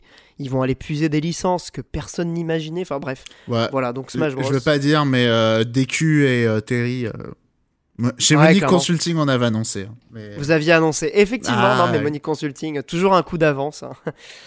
voilà, bah Smash Bros, euh, je l'ai pas mis dans mon top, mais il aurait très bien pu y être, et bah du coup, euh, ça tombe bien que tu l'aies mis. Après, je l'ai chipé à Mikael, j'imagine qu'il l'a mis plus haut aussi. Mais... non, c'est méchant. Bon, alors moi, je vais enchaîner avec mon, mon numéro 9. Euh, qui est aussi un jeu Nintendo. Hein. Bon, c'est pas très étonnant. On s'attendait. Bah, va y en avoir du Nintendo. Hein va y en avoir évidemment. On s'attendait à ce que Monique et moi on, en mette quelques-uns. Euh, celui-là, bah c'est vrai que moi ça m'a étonné parce que euh, donc je voulais mettre un Mario évidemment dans le top 10 des jeux de la décennie, hein, c'était indispensable. Et moi j'ai mis Super Mario Galaxy 2, sorti en 2010 sur Wii. Alors euh, donc c'est tout début de la décennie, hein, c'est vrai que ça a été ça s'est joué à pas grand chose. Il aurait très bien pu ne pas être dans Stop à un an et demi près. Euh, bah, Super Mario Galaxy, pour moi, c'est le meilleur Mario 3D. On en revient, on reviendra dessus peut-être quand, euh, quand Monique parlera de, son Mario 3D de la décennie. Il y aura peut-être un petit débat. Voilà, bah, Super Mario Galaxy 2, hein. euh, c'est le premier en mieux. C'est c'est le voyage. C'est ça en fait que je retiens vraiment. De... C'est le level design, bien sûr. C'est l'excellence vidéoludique, Mario, évidemment. Mais là où je le mets peut-être au-dessus de Odyssey, au-dessus de 3D World, qui est aussi excellent, euh, c'est pour le côté vraiment euh, onirique, le voyage, cette histoire, cette idée de, faire des planètes niveau, c'est tellement génial. Donc voilà, Mario Galaxy 2, un jeu euh, à jamais dans mon cœur qui, me rappelle beaucoup de souvenirs parce que moi quand j'y ai joué j'étais encore assez jeune, j'avais 15-16 ans. Ah j'étais minot à ce temps-là. Ah, j'étais minot, j'avais la Wii craquée en plus. Enfin, oh je, je, venais d'avoir la Wii craquée. Non mais tout le monde avait une Wii craquée, faut arrêter. Et voilà, non mais c'était mon premier jeu sur la Wii craquée, donc un jeu en plus que je n'ai pas forcément payé. Euh, voilà. Mais voilà, un jeu incroyable, euh, numéro 9. Donc un jeu, un des 10 meilleurs jeux de la décennie pour moi. Évidemment, Super Mario Galaxy 2. Pour beaucoup d'ailleurs. Un petit bisou à Yoshi. Voilà. Magnifique, n'est-ce pas? Est-ce qu'on enchaîne Bah oui, on enchaîne. Bah, c'est toi l'animateur, le bios On n'a pas le time. Non, mais désolé, hein, c'est parce que les souvenirs qui reviennent. Ah, l'émotion. Je, me revois sur les planètes. Euh, ben voilà, que d'émotions. Et l'OST, l'OST.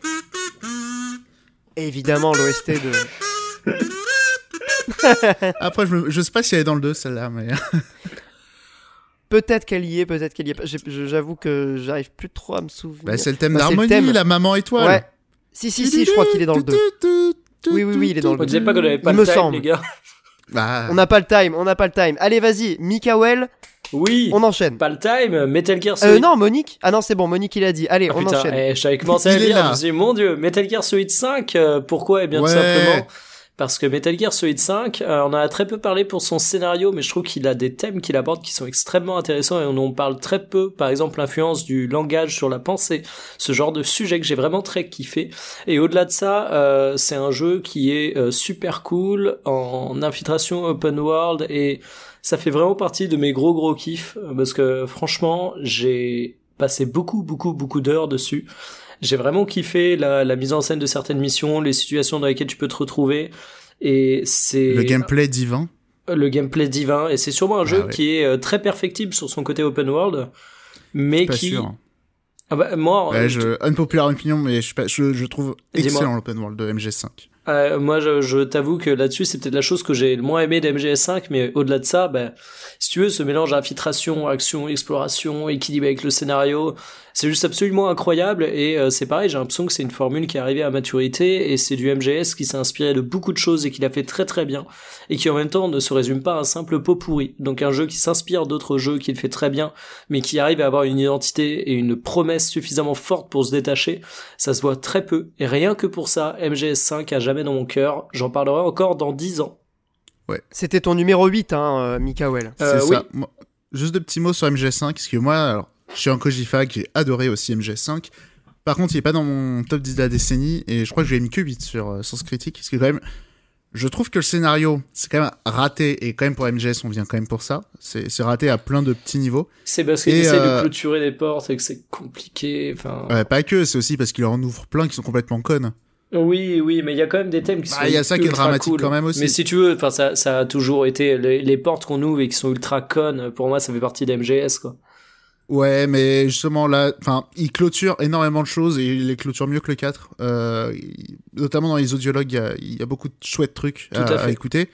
Et euh, non, et après autre chose aussi, mais c'est un, un, petit truc qui m'avait un peu énervé, mais euh, quand ça s'appelle, c'est c'est un jeu qui est un peu méta sur certains trucs, c'est-à-dire que quand tu refais l'émission et où tu sais déjà où faut aller, le jeu te balance des commentaires en mode oh dieu mais t'es euh, boss mais t'es un dieu, comment tu sais que les choses étaient là et tout machin. Et ça peut sembler rien, mais le, le, truc, c'est que le jeu a été pensé pour être brisé, pour, euh, pour que tu triches. Euh, c'est, je, crois que j'ai déjà raconté cette anecdote, mais je, vraiment, je m'étais fait, super chier sur l'une des dernières missions. J'ai passé une heure et demie, j'avais que la note A. Et, et donc j'éteins le jeu, j'ouvre Twitter, je vois ce petit compte Kojima qui retweet une vidéo d'un mec qui trace la dernière mission sur le robot qui va directement au point d'arrivée de la mission et le mec il chope un rang S et je me dis putain t'es fier de t'es fier de montrer ça Kojima vraiment? Putain mais quel troll, c'est un énorme troll. Et MGS5 c'est un jeu comme ça qui peut être totalement sabordé et euh... et c'est pas le côté genre on, récompense pas l'effort et, le travail bien fait et l'artisanat les, mains plein de terre, mm. c'est pas ça mais quand même je, je... Ce, ce, genre de truc ça me laisse quand même un, goût un peu amer tu vois c'est euh... j'aime pas trop les jeux où on triche moi pour ça que j'aime pas Dark Ah ça, ça c'est quand tu cherches à, tester le jeu et à casser ses mécaniques. Mais sinon, c'est quand même un jeu où t'es tellement immergé dans le délire que. Ouais, ouais, mais, mais ça brise aussi parce qu'il y a d'autres missions que j'ai fait pour améliorer ma note et je me suis dit, mais attends, est-ce que je peux essayer de niquer le jeu comme ça? Bah oui, tu peux. Après, est-ce que c'est un jeu que tu fais en essayant d'améliorer ta note? Alors oui, parce que j'ai fait 100% et c'est important ça, monsieur. Ah ouais, non mais. Et j'ai pas fait beaucoup de jeux. J'ai pas fait beaucoup de jeux. Tout est dit. J'ai pas fait beaucoup de jeux à 100% et euh... et voilà, ça m'a un peu mis le sub. Non mais tu t'as tendu le bâton pour te faire battre là Monique, faut pas exagérer. Bah au lieu de triquiter là, au lieu de triquiter euh, les vidéos, est-ce que tu veux pas faire le, top 8 Ça sera rapide. Euh, mon huitième c'est euh, Xenoblade Chronicle, aka Xenodieu. Voilà, c'est le JRPG de sa génération. Hein, pour moi, je extraordinaire. Xenoblade. Ah ouais, extraordinaire. Sort sur Switch l'année prochaine allez-y. C'est, c'est, l'un des rares jeux vraiment que je connaisse qui soit vraiment parfait. Il y a rien de, comment dire, adhères à la proposition, c'est un jeu qui est parfait à plein d'aspects, quoi. Il n'y a pas vraiment de défauts que tu peux vraiment, alors tu peux avoir des, pas avoir d'affinité pour certains trucs de l'univers et tout. Et encore, il brasse tellement large, il y a tellement de thématiques dans le jeu. Y a tellement moyen de se raccrocher à, à, plein de choses, à ses personnages, à son, il est fou. Euh, le système de combat, après, euh, je me demande s'il a pas un peu vieilli parce que les deux autres Xenoblade qu'on a eu, c'est euh, c'était le même système de combat en rajoutant des trucs. Et euh, et donc euh, je suis curieux de leur faire l'an prochain, voir ce qu'il en ce qu'il en est de ce Xenoblade. Mais sinon extraordinaire, l'OST extraordinaire, tout est extraordinaire dans ce Xenoblade, fantastique. Voilà excellent jeu, même si j'avoue que, bon, à titre personnel, le système de combat, j'ai pas beaucoup d'affinité avec. Mais euh, c'est un super jeu. Vraiment, euh, j'ai beaucoup aimé. Bah, c'est surtout qu'en plus, le système de combat, il est, il, a pas beaucoup de choses comparé aux 2 et au, et X, encore une fois, qui ont vraiment ajouté plein de surcouches de gameplay. Euh, mais d'un côté, il y a aussi pour lui une certaine, un certain côté assez épuré pour son système de combat qui est chouette. Ouais, voilà. Bah, c'est disons que à l'époque, a quand j'y ai joué et c'est sorti en quelle année déjà euh? C'était sur Wii 2010 2011, ouais. 2010 2011, c'était la fin de vie de la Wii de mémoire. Et pour la Wii, il était euh, magnifique. Ouais, c'était un, un jeu vraiment sublime. Euh, d'ailleurs, il est disponible avec des des packs de textures sur l'émulateur Dolphin. Allez voir des vidéos ouais, si mais vous avez joué au jeu. Ouais, mais tu vois la version, euh, la version Switch là, qui va arriver. Euh, ouais, dinguerie. C'est clair, c'est clair que ça a l'air cool. Ouais. Je pense que je vais me le refaire aussi. Moi, je vais le découvrir d'ailleurs avec cette version Switch. Eh ben, ah. faut grave y aller. C'est autant les autres Xenoblade en plus, je peux, je peux dire des ouais, faut être motivé et tout. Non, celui-là, faut y aller direct formidable. Moi, je mets vraiment au niveau d'un Chrono Trigger ou d'un Mother 3 et tout. Vraiment, c'est. Ah ouais, non, mais c'est un putain de, grand jeu, hein, Xenoblade. Merci euh, Monique, euh, je me joins. Bon, je l'ai pas mis dans mon top 10 parce que les autres jeux que j'ai mis me paraissent plus forts à mon, à mon petit goût personnel. Mais euh, c'est un super jeu, vraiment j'ai des très bons souvenirs et effectivement l'OST est mortel. Bah, moi, je vais enchaîner avec mon, mon numéro 8. Également un RPG, mais pas forcément les mêmes inspirations ni le même type de RPG, puisque c'est un RPG occidental. Je pense qu'il va se retrouver dans pas mal de top. si tu fais un coup de casou, je te mets une claque virtuelle, Monique. The Witcher 3. Alors, je précise tout de suite, The Witcher 3 sur PC. Sur PC avec les mods, parce que certains éléments du jeu me semblent quand même vraiment potentiellement, euh, ils peuvent en tout cas te gâcher l'expérience, notamment cette histoire de minimap. Au final, si tu utilises la minimap, tu passes ton temps à la regarder. Il y a des petits soucis au niveau de l'interface. Enfin bref, des petites choses qui, mises bout à bout, peuvent un peu nuire à l'expérience. Euh, sur PC avec les mods, on peut corriger tout ça assez facilement. Une fois que c'est fait, on a un des meilleurs RPG de tous les temps, un univers incroyable, euh, évidemment inspiré d'Andrei Sapkowski, hein, directement puisé dans l'univers du sorceleur, qui est un univers littéraire. C'est souvent comme ça que les meilleurs RPG sont nés. Adapté sur Netflix bah, dans deux jours, alors on enregistre ce podcast. Et, adapté en Normandie dans un parc à thème. Quoi? Non, Pourquoi? C'est le point puis du fou, hein, c'est tout. Ah, d'accord. C'est pas en Normandie, c'est en Vendée, je crois. du fou, mec. Ah, euh, euh, Normandie, Vendée, ça va, c'est la famille. Non, ah, non, non. Alors si tu veux, je suis vendéen et il y a des points qui sont quand même très spécifiques à la Vendée. En Normandie, ils sont pas royalistes et ça a quand même une importance cruciale au Puy du Fou qui t'offre une relecture bah catholique et royaliste absolument honteuse de l'histoire, déjà. Non, mais, tout à fait. C'est Game of Thrones, l'ouest de la France, quoi. Entre euh, Bretagne, Normandie, Normandie, bah, Vendée. C'est de quoi, le Puy du Fou. Hein. Bah oui. C'est de Villiers. quoi. Et c'est, c'est, c'est un parc qui se vante de refuser les subventions euh, culturelles de la France pour pouvoir mieux être libre dans sa réécriture de l'histoire. Mais c'est un autre débat, excusez-moi. Ouais, c'est un débat assez, assez houleux. C'est ma Alors, mais sur The Witcher 3, bah, je crois que Mikael euh, a beaucoup aimé le jeu bah, aussi. Moi, spoil, il est plus haut. Euh, je trouve même que t'en bah, fais des tonnes sur la minimap et je trouve que là où tu vois un défaut majeur pour le titre, je pense que c'est une des choses qui a permis de le rendre accessible pour un très très grand nombre de personnes et en faire un jeu qui en plus a la qualité de pouvoir s'apprécier quel que soit ton niveau en matière de RPG et surtout c'est un jeu qui peut se vivre de bien des manières. Par exemple moi sur mon premier run je l'ai fait en normal, j'ai quasiment pas eu à utiliser les buffs, les potions, le craft, alors que lors de mon second run en difficulté bien plus poussée, eh bien je me suis rendu compte que le jeu avait encore cette profondeur à offrir. Et c'est vraiment incroyable l'écriture des quêtes secondaires, le, le sentiment de narration par les environnements que j'ai absolument jamais vu dans un open world aussi poussé que dans The Witcher 3, le sentiment de découvrir des lieux. Le seul petit défaut qui m'a incroyablement cassé les couilles pour un jeu qui se dit aussi ambitieux scénaristiquement, c'est la quête principale où t'es censé tout le temps euh, faire une course en avant, faire une poursuite, être pressé, et en fait t'es un putain de touriste. Donc si tu veux, moi il y a, eu un côté euh, incohérence scénaristique qui m'a profondément gêné, mais à part ça, je dirais qu'on à combien il est dans mon top, mais inutile de vous dire qu'il est très très haut.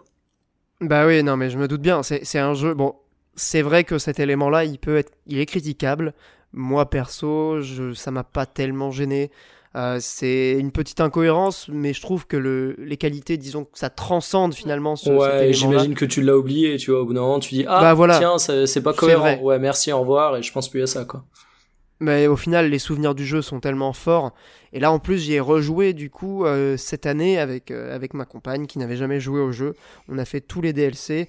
Évidemment, petit, euh, petit coup de cœur pour Blood and Wine avec sa région incroyable inspiré de, l'Italie, de la Toscane, euh, avec ses, vignes, euh, ce soleil couchant un peu orange, rouge. Enfin, c'est un, jeu qui est magnifique.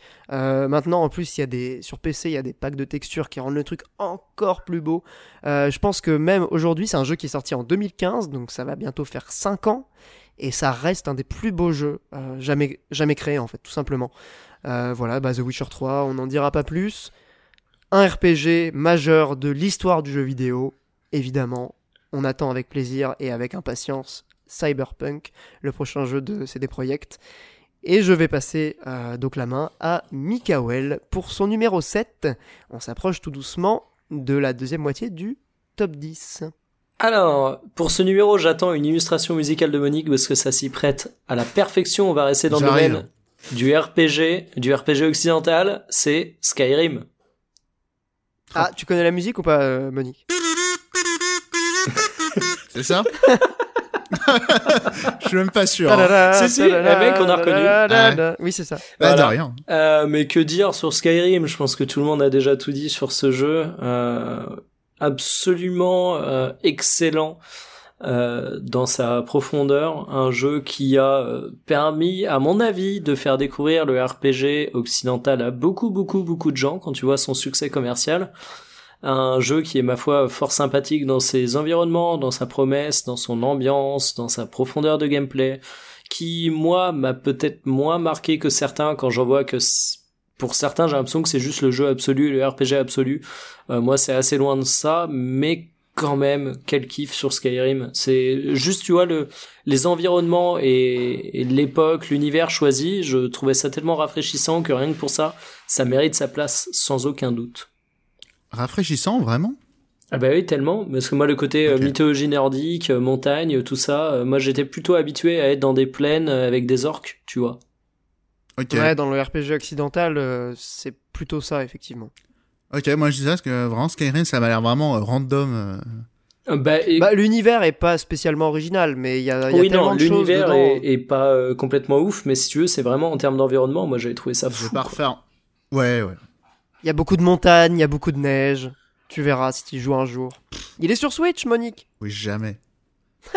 oh, la sévérité du mec. déjà Witcher, je suis même pas sûr, c'est pas sûr qu'un jour j'y joue, mais alors euh, Skyrim il est encore plus loin. Non mais Skyrim, euh, si tu veux, c'est aussi le jeu qui a permis à des gens de faire des streams et des vidéos YouTube où ils jouent au jeu pendant 700 heures et ils ont toujours des trucs à montrer quoi. Rien que pour ça. Après, bah pareil, c'est un jeu euh, fondateur, hein, je, reconnais. Ah mais mm. c'est infini, tu, disons que t'as toujours des trucs à faire, t'as toujours des trucs à découvrir c'est bah, Breath of the Wild, on va pas non plus mentir, a beaucoup repris à Skyrim oui, et à la série Elder Scrolls. Et, enfin, évidemment. Et si tu veux, moi je sais que j'avais beaucoup été marqué par Oblivion et euh, ce qui est marrant avec Skyrim, c'est qu'il explose sur absolument tous les points. Donc euh, ça m'a d'autant plus permis d'apprécier ce jeu. Eh bien, merci mon cher Mikael et je propose à Monique d'enchaîner avec son, son numéro 7. Numéro 7 du top 10 des jeux de la décennie un numéro 7 qui va surprendre, je pense. C'est un jeu sorti en 2016. C'est pas un ah. jeu Nintendo, c'est pas un jeu ah. japonais. Mon dieu. C'est Dishonored 2. Ah, je m'en doutais. Eh ouais, bah, Dishonored, on connaît, hein, voilà.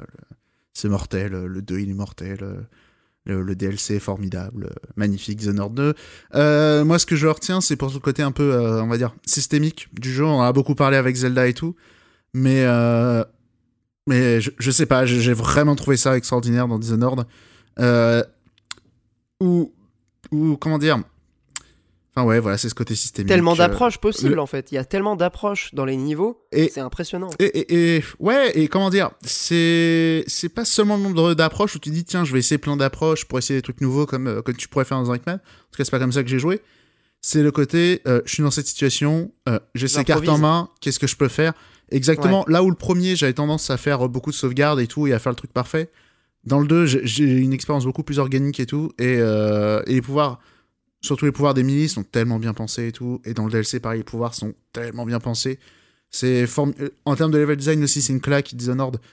Euh, notamment dans le DLC, je pense au niveau de la banque qui est, euh, qui est vraiment. Ouais, tout le monde le retient, il est vraiment très cool. Hein. Qui est le climax de. Enfin, le a rien au-dessus, quoi. C'est formidable. Même le scénario, l'univers Dishonored, j'adore. Euh, Alors justement, l'ADA extraordinaire aussi. C'est très beau.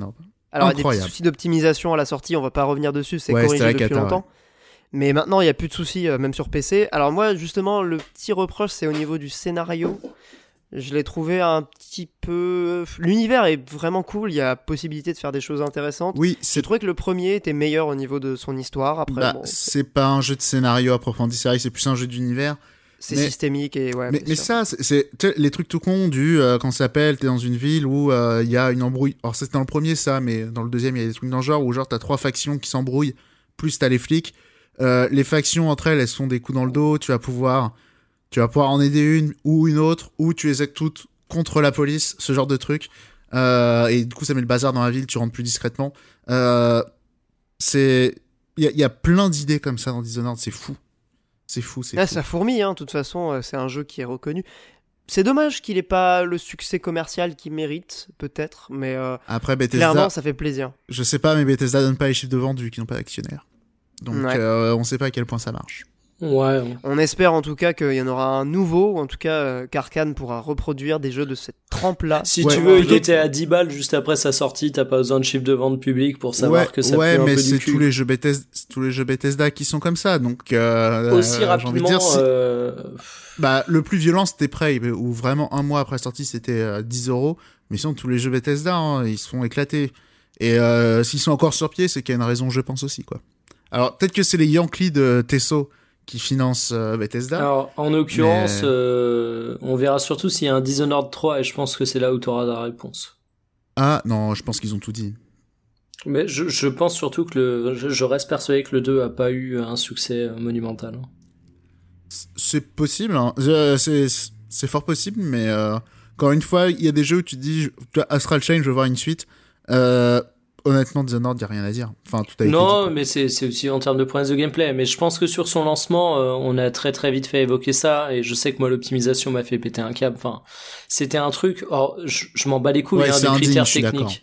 Mais c'est que là, en fait, moi, je l'ai pris sur PC. Je me suis fait rembourser le jeu sur PC, je l'ai pris sur PS4 en pensant que ce serait mieux. Et honnêtement, sur PS4, c'était encore pire. Ouais, c'était encore pire. Et c'est qu'en fait, c'est pas que c'était euh, c'est pas que c'était un défaut c'est qu'en fait pour moi ça éclaboussait tout le reste du jeu. Enfin c'est comme si on te mettait le meilleur plat du monde et que tu me pissais dessus quoi. Enfin non. Ça, ça gâchait le tout quoi. non mais oui effectivement carton rouge sur la sortie après aujourd'hui euh, le jeu a été patché oui oui bien sûr. c'était vraiment pour expliquer euh, ses ventes à la sortie. je pense que ça lui a fait énormément de mal. Par contre les amis je, je vais pas dire mais au niveau de l'heure ça devient très chaud. Accélérons. Eh ben on avance. Alors moi j'enchaîne très vite, j'ai rien à dire euh, de plus. Mon numéro 7 c'est Nier, sorti en 2010. Alors Nier Gestalt pour être précis, c'est la version avec le père adulte et non pas le frère euh, adolescent, puisqu'il y a eu deux versions de Nier. Si vous voulez des infos sur Nier, allez voir ma vidéo, elle fait 45 minutes. Je crois que j'ai dit à peu près tout ce qu'il y avait à dire, en tout cas tout ce que j'avais à dire sur le jeu. Et du coup, je vais pas forcément prendre du temps maintenant pour en parler plus longtemps. Mais c'est un des jeux de la décennie pour moi. Clairement, euh, il mérite sa place. Alors, on va passer du coup au numéro 6 avec Mikael. Vas-y, Mikael. J'avais jamais remarqué que tu parlais souvent de Nier, tiens, c'est marrant que tu le dises. Ouais, non, mais j'avoue, c'est un petit coup de cœur, euh, j'en parlerai peut-être plus. Euh, numéro 6, euh, changement de dernière minute dans mon top, parce qu'il était prévu au numéro 5, mais finalement je vais le faire reculer d'une place. Autant vous dire que ce top est sérieux, c'est Death Stranding. Bon, bah j'ai déjà dit lors du top de l'année qu'il fallait écouter le précédent podcast. La sentence est la même, mais Death Stranding, franchement, je m'en rappellerai encore dans 10, dans 15, dans 20 ans, et je dirais même que je m'en rappellerai davantage que euh, je l'ai kiffé en termes de jeux vidéo. C'est-à-dire que c'est un jeu qui m'a profondément marqué et qui m'a plus marqué qu'il m'a fait kiffer, même si je l'ai énormément kiffé. Je sais pas si c'est très clair. Je trouve, si, si, qu'il apporte beaucoup aux jeux vidéo. Bah merci euh, Mikael. Monique, est-ce que tu veux bien euh, nous dire ton top ton numéro 6 du coup, ouais, ton top 6 eh bah, euh, encore une fois, pas en jeu Nintendo, euh, pas en jeu japonais, c'est Portal 2. Oui, euh, un immense oui. Bah ouais, que dire, hein, Portal 2, je crois je viens aussi dans beaucoup de listes des, des, des radios Librios. bah voilà, Portal 2, tout le monde connaît comme Portal 1, sauf que celui-là, il est beaucoup mieux, beaucoup plus écrit, en tout cas, et... Il y a beaucoup de gens qui préfèrent le 1 ou 2, il y a des raisons, mais je, je trouve que le 2, il a amené il a poussé concept à un niveau euh, un, niveau fou euh, la coop impossible d'aller plus loin je pense hein. ouais clairement Portal 3 on s'en fout. Mais euh, en tout cas Portal 2 ouais formidable l'écriture incroyable et, si tu veux Portal pas trop 2 pour moi c'est un jeu qui a une importance toute particulière parce que je suis un mec qui déteste les énigmes dans les jeux et j'ai adoré Portal 2 ouais, je suis exactement pareil moi. et c'est un des rares jeux qui m'a fait réellement rire devant mon écran aussi. Oui c'est vrai qu'il est très rigolo et avec un doublage français aussi incroyable. Tout à fait. Voilà. Bah, c'est un jeu qui marque évidemment et donc bah il n'est pas étonnant de le retrouver dans, dans cette liste. Pour ça Alors, moi, dit mon top était un peu consensuel en vrai. Hein, c'est vrai. Bah oui, non mais moi je suis plutôt euh, satisfait. Monique a pas trollé, euh, voilà, c'est tout à fait raisonnable. Là, parce qu'après le reste c'est full Nintendo. Hein. Nintendo. euh... Bah, je me doute bien. Bah, du coup, bah, moi, c'est un jeu Nintendo en numéro 6. Ah. Euh, en numéro 6, c'est. Alors, un jeu Nintendo, c'est un jeu Platinum, édité par Nintendo. Ah, le bâtard. Sorti sur Wii U. Ah, le bâtard. En 2014. Et c'est Bayonetta 2. Alors bah oui, Bayonetta 2, on en a déjà beaucoup parlé dans l'émission. Seulement comme sixième espèce de cochon. Mais tu vas voir après, tu vas voir après. Donc Bayonetta 2, euh, voilà, bah, c'est la quintessence du, du beat them up, euh, que ce soit euh, la folie visuelle, que ce soit la folie mécanique, la folie auditive, c'est la folie à tous les niveaux. Et je pense que Monique en reparlera, donc je vais pas prendre plus de temps. Bah, oh, je vais en parler maintenant rapidement, hein, mais. Ah bah vas-y, vas-y. Globalement, le premier déjà, c'était un choc visuel pour, enfin, un choc tout court pour beaucoup de gens. Mais alors le 2, c'est le, il y, a plus d'ennemis, il y a plus de coups, le jeu il est plus court. Il y a, plus d'environnement surtout. Et le jeu il est plus en noir et blanc. Euh, et voilà, c'est, euh, tu, tu, dis que c'est l'apothéose du, euh, du vidéo. Pour moi, c'est quasiment l'apothéose du jeu vidéo. Bayonetta 2, c'est extraordinaire. C'est vraiment, voilà, chef-d'œuvre.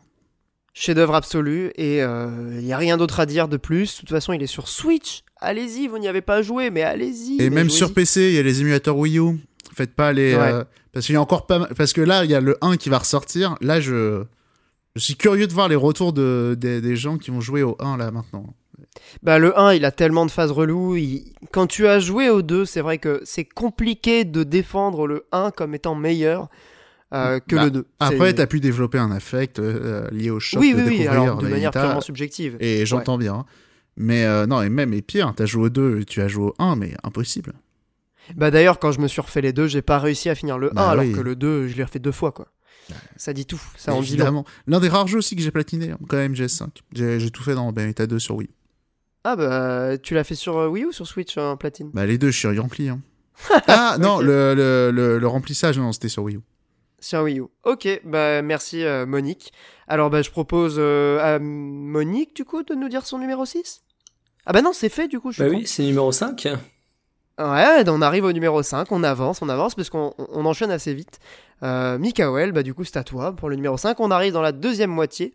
Là ça devient du sérieux, hein, attention. Ça devient du sérieux et je vais parler de Breath of the Wild, que tu as cité précédemment dans ton top. Pour moi il atteint la position numéro 5 parce que c'est quand même un jeu qui m'a fait rêver.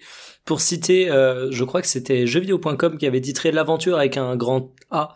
C'est un peu cliché, mais c'est vraiment comme ça que j'ai vécu le jeu. Alors autant je trouve qu'on lui attribue un bien trop grand rôle dans l'influence qu'il a sur le jeu vidéo et notamment la manière de gérer les open world. Euh, je suis pas du tout d'accord avec ça, mais je trouve quand même que c'est un jeu qui offre une liberté, un sentiment d'exploration on en euh, reparle dans quelques années sur l'influence du jeu, je pense. Oui, totalement. Mais si tu veux, euh, depuis, j'ai vu 40 open world où on m'a expliqué que c'était euh, l'influence de Breath of the Wild, y compris des jeux qui sont sortis 6 mois après Breath of the Wild.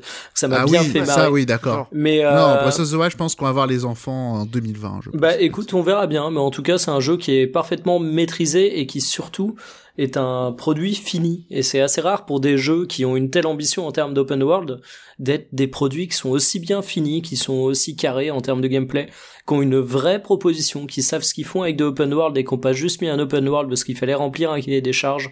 Donc pour ça, hein. voilà. Ah je suis, je, je déteste le lobbying d'Olius et de Monique euh, pro euh, Nintendo. tu détestes carrément. Non, non, mais évidemment, je force. Euh, mais je suis le premier à reconnaître que la Switch est une console qui a une, une aura spéciale et je suis le premier à reconnaître que bah, Breath of the Wild, c'est un peu le symbole de tous les compliments qu'on peut faire à Nintendo en termes de finition, je trouve. Clairement, ouais.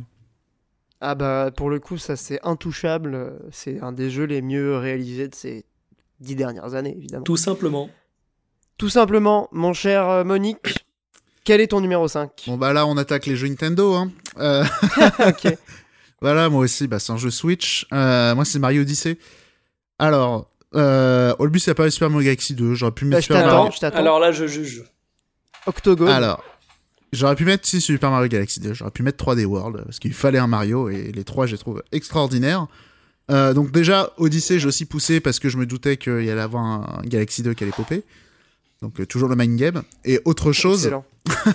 et autre chose, non, je trouve Mario Odyssey quand même, c'est un jeu... Euh, enfin... il y, a peu de choses plus agréables que bouger Mario dans ce jeu. C'est oui, oui, ça c'est vrai. Et il y a ça, c'est genre, c'est un kiff permanent de juste bouger le Mario, et en plus, on te met des carottes non-stop. Bah, c'est ok, bah bravo, grand jeu. C'est c'est genre vraiment, t'es es constamment stimulé par des petites merdes à ramasser, et en plus, tu kiffes tout le temps. Tout est rigolo, il y a plein de détails marrants et tout, voilà. Et puis ah, moi c'était un peu l'orgie justement. Et puis le deuxième run, voilà, à la fin. Oui, non mais c'est un jeu excellent, mais un, petit, peut-être un petit peu écœurant. Je sais pas comment dire, mais. Bah, un peu, écoute, moi c'est pas un jeu que j'ai fait à 100% du tout pour le coup. Mario Odyssey c'est plutôt un jeu que je pense que je vais refaire de zéro parce que je cherche pas à ramasser toutes les lunes. Hein. Juste j'éteins mon cerveau et je kiffe. Voilà. Ah, non, mais Comme ça que je vois Mario Odyssey. Non mais le game feel euh, c'est inégalé, euh, c'est encore meilleur que, que, Mario Galaxy 2 évidemment. Et pourtant, bah, et pourtant Galaxy 2 aussi, juste le bouger le Mario c'est formidable.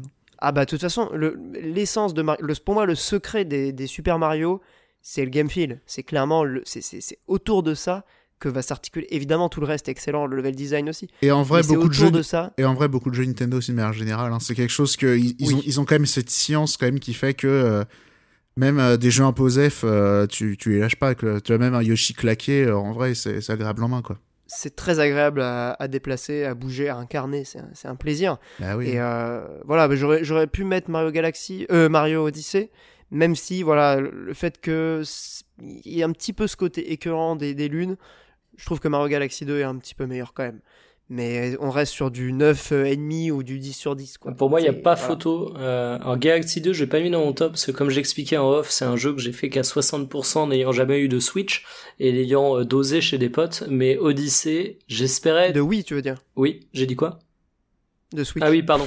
Mais euh, Odyssey, j'espérais retrouver sur Switch ce que j'ai pas pu connaître sur Wii avec Galaxy 2 et j'ai connu une énorme déception. Alors je dis pas que le jeu est mauvais, très loin de là, j'ai trouvé très bon, mais euh, je le mets à des années-lumière derrière Galaxy 2.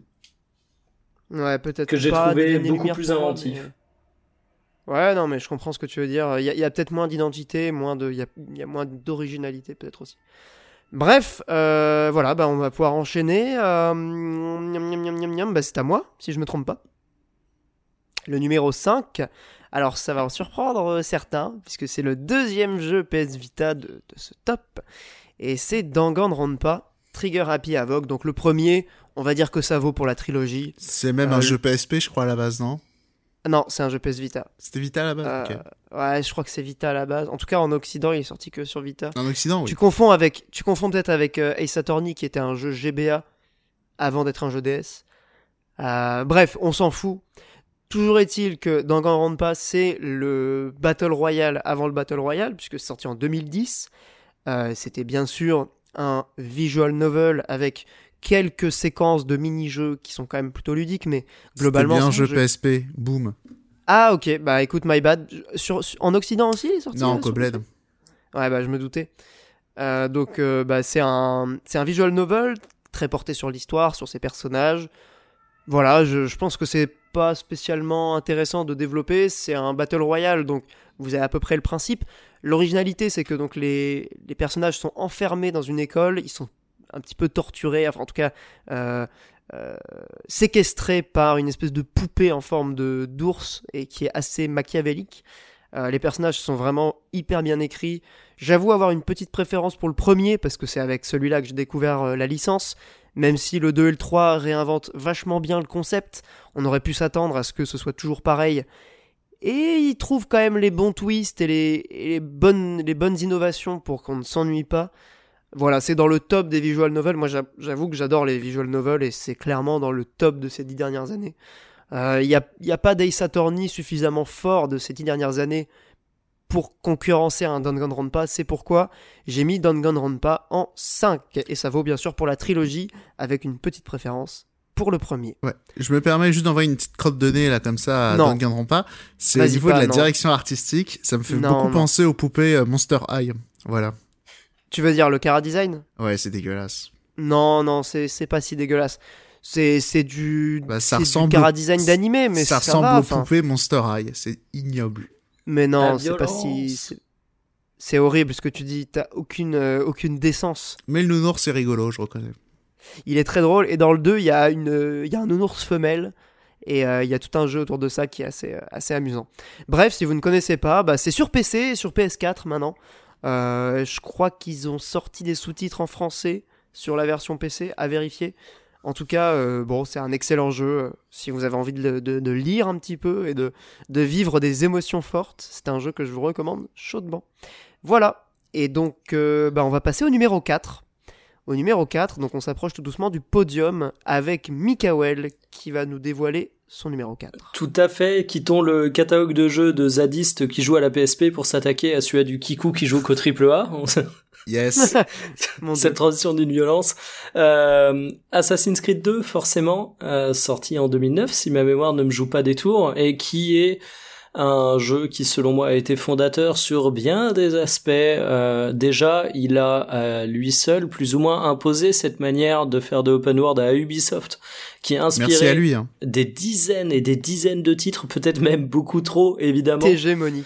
Euh, évidemment, la formule a été abusée, euh, a été tirée, mais vraiment euh, jusqu'à ce qu'il ne fallait pas aller jusqu'à ce point. C'était vraiment euh, jusqu'à l'écœurement. Mais Assassin's Creed 2, c'est un jeu qui était vraiment excellent, qui faisait découvrir une formule qui à l'époque était loin de l'overdose, qui scénaristiquement faisait des trucs de ouf. T'es à la fin d'Assassin's Creed 2, tu dis, mon dieu, ce jeu va avoir un scénario incroyable. Bon, après, t'es pris une grosse claque dans la gueule, mais c'est pas bien grave.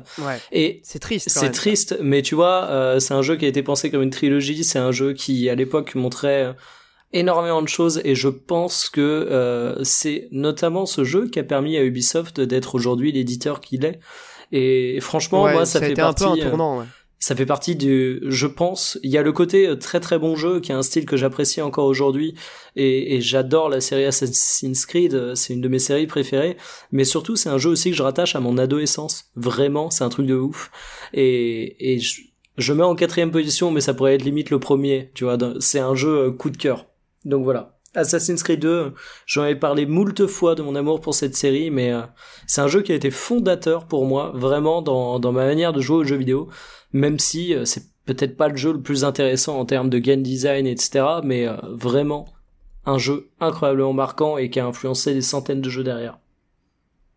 Moi j'adore ce jeu aussi, hein, donc euh, tout ce que tu as dit, Mikael, je m'y retrouve. Et l'OST, il y a pas longtemps, il y a eu d'ailleurs, pour ceux que ça intéresse, des pistes supplémentaires qui ont été dévoilées par Jesper Kid, qui n'ont pas été retenues pour le jeu, et vraiment où il y a encore des morceaux absolument exceptionnels avec une identité euh, qui, qui transpire jusque dans ses musiques et, vraiment cette Italie de la Renaissance, quelque chose, pour le coup Skyrim, peut-être que je poussais un peu en disant que c'était d'une originalité folle, mais alors là, pour le coup, des jeux qui se passent dans l'Italie de la Renaissance, des triple A, il y en a quand même pas 50 millions, et vraiment, euh, vraiment euh, Gotti, Gotti, à l'époque. Euh, ah ouais, non, mais à l'époque. Il faut reconnaître un truc à Saga Assassin's Creed, c'est effectivement euh, ces environnements assez originaux. Ça fait voyager. Sa reconstitution fabuleuse. Enfin, quand c'est sorti en 2009, j'avais 14 ans. Moi, ça m'a, ça m'a happé. Hein. J'ai fait le jeu en une oh, semaine. chaud. Non, mais clairement, moi, ça, ça, a été un énorme coup de cœur. Vraiment, euh, à ces deux, c'est, c'est un jeu de mon adolescence, donc je, évidemment, j'ai beaucoup d'amour pour lui. Avec le recul aujourd'hui, je l'adore toujours autant. Je savais que Mikael allait en parler, donc je l'ai pas Il a mal vieilli. Je l'ai refait récemment, il a très très mal vieilli il a très mal vieilli. J'avais rejoué sur PC il y a quelques années. C'est vrai que bon. Mais quand même, Ezio Auditore da Firenze, ses petites phrases, son accent, tout était parfait. Même le doublage français était parfait. Donc, euh, ouais, assez deux, un, tournant dans l'histoire du jeu vidéo et un tournant pour Ubisoft. Qu'avec, voilà, avec plaisir, on, en reparle aujourd'hui. Merci euh, Mikael et je propose à Monique d'enchaîner puisque le temps file, file, file au salène avec son numéro 4. Vas-y Monique. Moi, ça sera très rapide. Euh, c'est donc on reste chez Nintendo, évidemment. Et euh, bah oui. Et euh, on va parler d'une console aussi qu'on a, je crois, déjà évoquée, mais c'est quand même une console qui a, qui a, vécu pendant toute cette décennie quand même, quasiment. Euh, c'est Fire Emblem Awakening, donc un jeu 3DS, qui a 3DS sorti en 2010. Et d'ailleurs, euh, petit erratum pour les mathématiciens euh, qui doivent s'énerver qu'on parle de jeu de 2009. Effectivement, la décennie en vrai c'est 2010-2011 jusqu'à 2009. Mais bref, je, rétablissais ça. Et donc, voilà, Fire Emblem Awakening, moi, c'est celui-là avec lequel j'ai vraiment découvert la licence. Et, et ouais, quand j'ai, quand acheté, moi, c'est fou, euh, c'était, du crack, hein, ce jeu. Genre, j'y ai joué en. Genre, en 3 jours, j'ai joué plus de 40 heures. et extraordinaire, Fire Emblem Awakening. La, la, la, mécanique des, des coops quand t'as deux personnages côte à côte et tout, ça marchait tellement bien. Euh, le jeu était trop beau, les cinématiques étaient trop belles, les musiques étaient trop chouettes. Et en plus, à l'époque sur 3DS, souvent les musiques avec grésillaient, c'était souvent bien dégueulasse. Là, ouais, clairement. Bah, avec, le, avec les écouteurs, ça allait. Non, au contraire, avec les écouteurs, tu te rendais compte que le son c'était du 144p sur YouTube, sur beaucoup de jeux. sur, sur beaucoup de jeux, je précise. Hein, il y en a. En fait, les jeux Nintendo s'en sortaient souvent beaucoup mieux que les autres. Euh, mais genre, toi, Bravely Default, c'était un enfer, hein, la qualité sonore. Smash Bros aussi, malheureusement. Mais, euh, mais donc, ouais, voilà, Fire Emblem Awakening. On a beaucoup de parlé de Fire Emblem. Celui-là est excellent. Moi, j'ai découvert la licence avec ce jeu. Moi aussi. Peut-être. Oui, bah, c'est vrai qu'il faut dire aussi que c'est celui qui a repopularisé la licence. Ça devait être le dernier. il a turbo cartonné. Je crois qu'il a tapé les 4 millions de ventes, un truc comme ça. Et du coup, c'est pour ça qu'on a eu autant de jeux formidables. J'hésitais avec Fates, mais bon, celui-là, c'était la renaissance de la saga. Je me suis dit, un beau symbole, voilà. Ouais, non, je suis d'accord, c'est un joli symbole. Les DLC étaient Yankee, mais euh, bon. Oui. Même si j'avoue que Fates, euh, je le trouve un petit peu meilleur quand même. Euh. Après, son principe des versions était relou. Mais ah, la version conquête était mortelle. Franchement, j'étais bien content de passer 80 heures dessus en vrai. Ouais. genre, j'étais un client heureux. bah voilà, bah, c'est tout ce qu'on aime. J'étais un client heureux. Voilà. Et, bah, c'est ça, Awakening, formidable. Et On aime les sourires. Et pareil, je pense que c'est une saga aussi importante de cette dizaine d'années. Voilà. Ah, oui, oui, c'est vrai que ça a été une licence qui a, qui a, été, qui a été repopularisée, comme tu as dit, de manière un peu inattendue. Qu'est-ce qu'il y a, euh, Mikael Tu rigoles comme un Non, mais pardon, mais de, dans Radio Ivrius, on aime les sourires, mais mec, on est le podcast le plus cynique euh, du YouTube game et du, du podcast. c'est ça qui est drôle. Épisode passion, là, vous êtes fous. Ouais, non, mais. justement, voilà, on casse un petit peu les codes. On est là, on se renouvelle, Startup Nation. On se balance des lions à chaque top, mais ouais, ouais, d'accord. C'est l'innovation. C'est vrai qu'on aurait pu faire un top des pires jeux de la décennie, ça aurait été marrant, ça. Ouais, bah peut-être au prochain numéro en janvier, euh, qui sait. On bah, même qui va prendre mon top 10, il va l'inverser, quoi. mais non, il y a plein que je suis d'accord. Mais tu vois, genre pas forcément les pires, mais genre ceux qu'on déteste le plus, quoi. Oh, ouais. ouais, ça pourrait oh, être drôle. putain, eh. On se le met en petit supplément, on se le note quelque part. Les, les surcotés of the Decade. Ça peut être un bon supplément, ouais, on pourrait faire ça dans quelques temps. Bros euh... Tais-toi, moi. Bah alors là, Witch merde. Euh... Une faille merde, pardon. Même si moi j'aime bien. Bah, moi, bon, allez, on en... je vais pas dans le top 5 ou mon top 10, mec. Hein, euh. Non, mais dans les jeux euh, les plus décevants, je suis sûr que Monique va le mettre. Ou God of War 3, enfin, on connaît les classiques. Hein. on, est là dans l'émission. Euh, donc, euh, tout, Albius. Monique... Ouais, c'est à moi, hein, c'est à moi, j'enchaîne. Bah, euh, j'ai voulu faire le symbole en quatrième, Persona 4. On en a déjà parlé, donc je vais pas en rajouter. Tout à fait. Si ce n'est que, voilà, pour moi, ça a été à un moment de ma vie qui a été vraiment parfait, c'est-à-dire que c'est la conjonction d'un contexte, d'un type de jeu, d'une console. Voilà, Persona 4, c'est un, voilà, c'est une expérience de jeu vidéo dont je me souviendrai toute ma vie parce que elle me rappelle des souvenirs, elle me rappelle une époque. Voilà. Euh, voilà, bah merci. Euh, on, on arrive sur le podium et ça y est. Ouais, vas-y. Parce que Persona 4, les musiques, faut quand même le dire, elles sont formidables. Elles sont formidables et meilleures que. Après, bon, c'est un style un peu différent. Il y a plus de guitare électrique. Voilà. Et les musiques de boss, oh là là, mais ça me rappelle tellement de souvenirs. On arrive du coup, comme je l'ai dit, sur euh, le podium et les trois meilleurs jeux de la décennie selon nous. Alors on aura peut-être des similitudes, je ne suis pas certain en tout cas, mais je propose à Mikael de décerner sa médaille de bronze, le troisième meilleur jeu vidéo des années 2010 pour Mikael. C'est tout de suite. Mais quatrième place, Persona 4. Troisième place, Shenmue 3. Pardon. Il est fort. Ah, le gros farceur. Euh, j'ai hésité avec God 4, ça aurait été marrant. J'ai hésité avec God of War 3 pour te faire rager, Monique. Non, non, pas du tout. Moi, ma troisième place, c'est euh, tout simplement The Last of Us. The Last of Us, que j'ai vraiment euh, surkiffé parce que j'ai mis beaucoup de jeux que je qualifiais de maîtriser dans Stop et je trouve que The Last of Us en est un euh, parce que tu retrouves euh, Naughty Dog qui va prendre sa formule qui est l'habitude de faire tout en l'adaptant sur quelque chose qui est plus tourné sur l'aventure, sur la survie. arrête, arrête. Attends, c'était le thème de quoi ça? The Last of Us. Putain, mec, j'ai pas reconnu pour le coup. J'ai tout reconnu jusqu'à présent, mais. Euh... Il y a pas beaucoup de musique, euh, Marc. Enfin, les mélodies bah, sont y a pas que la guitare, mais oui, forcément, ouais. Ben oui, tout à fait. Donc. Ça, Pardon, vas-y. Ça devient euh, gênant, les gars. Euh, donc un jeu que j'ai trouvé extraordinaire parce que vraiment j'ai trouvé l'aspect survie très très cool. Euh, le côté, euh, c'est un jeu qui est strictement linéaire et pourtant je me suis jamais senti enfermé dans un couloir, ce qui est toujours très chelou. D'autant plus quand t'es le genre de casse-couille comme moi qui va tester les murs invisibles absolument partout ou les barrières sur lesquelles tu peux pas sauter, alors que normalement tu devrais pouvoir. Mais euh, que dire de The Last of Us? C'est maîtrisé, c'était assez original, c'est un jeu de zombies et qui pour autant ressemble pas aux autres jeux de zombies, donc c'est très cool. Et la fin m'a proprement bouleversé, et c'est très rare que je trouve les fins de jeux vidéo intéressantes. Et pour le coup, j'ai trouvé celle de The Last of Us extrêmement intéressante dans son propos. Voilà. Merci. On s'était déjà, on a déjà pas, mal parlé de Last of Us en début d'année, mais c'était un épisode où, où Michael n'était pas là. C'est possible, effectivement. Vous l'avez bitché comme des rats Raisonnablement. Raisonnablement, bon, bah écoute. Voilà. C'est quand Karel parlait de RE4, donc forcément on avait biché Ah mais oui, c'était avec Karel, ouais. Voilà.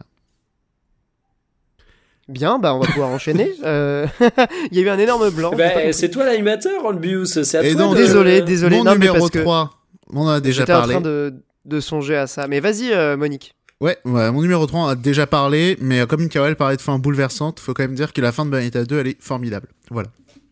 Bayonetta 2, donc en numéro 3 pour en, toi En, full premier. Bah oui, euh, ce que je disais, c'est la, quintessence du jeu vidéo, Bayonetta 2.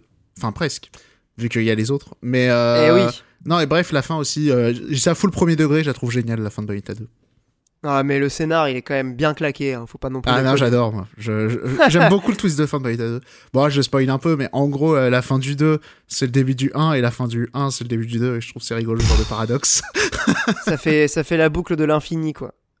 Eh, l'œuf ou eh, la poule, wink wink. Bah, c'est les deux en même temps. Bref, euh, bah moi j'attaque du coup mon 3. Mais c'était pour faire aussi écho à une série la série de l'année, hein, Watchmen. Mais c'est exactement ce que j'allais dire. Ça m'a fait penser au dernier épisode de Watchmen, mais... on va pas spoiler. Mais... Passons. Oh la violence du spoil, mais euh... non, bah il y a un épisode qui s'appelle le fou la poule. Euh, c'est pas. le titre de l'épisode. Mais mec, moi je croyais que ça parlait de de de, de batterie, de poulet KFC, de de, de tout ça. Moi, bah ça se passe dans une ferme, Watchmen. Bah totalement. Bon allez, continuez. Euh, donc Watchmen, un série de l'année évidemment, mais euh, c'est pas ça dont on va parler tout de suite. Moi, c'est mon, numéro 3, ma médaille de bronze, le troisième meilleur jeu de, la décennie 2010. J'ai quand même pas mal hésité parce que je voulais récompenser euh, un Souls, un jeu de From Software. Non, c'est pas nécessaire. Ouais, non mais chute. j'ai hésité entre Dark Souls 3 et Bloodborne parce que Dark Souls 3, évidemment, c'est l'aboutissement de la formule Souls avec l'univers de Dark Souls. Bloodborne, à titre purement. Et comme je me suis dit, bon, allez, j'y vais dans le kiff, dans l'affinité perso.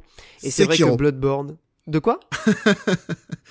J'ai pas Non, j'avais dit Sekiro. Euh, comme... Non, Sekiro, c'est. Si t'allais dire Sekiro alors que t'aimes pas. Voilà, c'est tout. Ouais, j'ai pas aimé.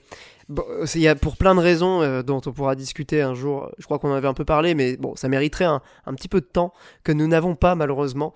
Donc Bloodborne, euh, voilà, j'ai hésité encore une fois entre le Dark Souls 3 et Bloodborne.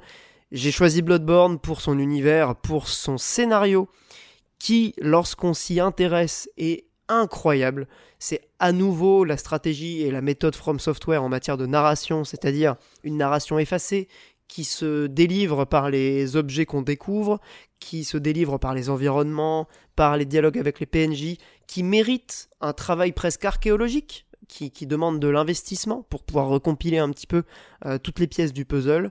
Mais rien que pour la DA, rien que pour la folie visuelle, rien que pour avoir donné vie aux cauchemars les plus, euh, les plus terrifiants de Lovecraft, euh, Bloodborne, voilà, c'est un des meilleurs jeux de tous les temps, et c'est le numéro 3 dans mon top 10 des jeux de la décennie. Merci From Software, c'est un jeu dont on se souviendra dans longtemps. Et on attaque donc maintenant le numéro 2 de Mikael, la médaille d'argent. Là on s'approche, hein. ça devient très sérieux.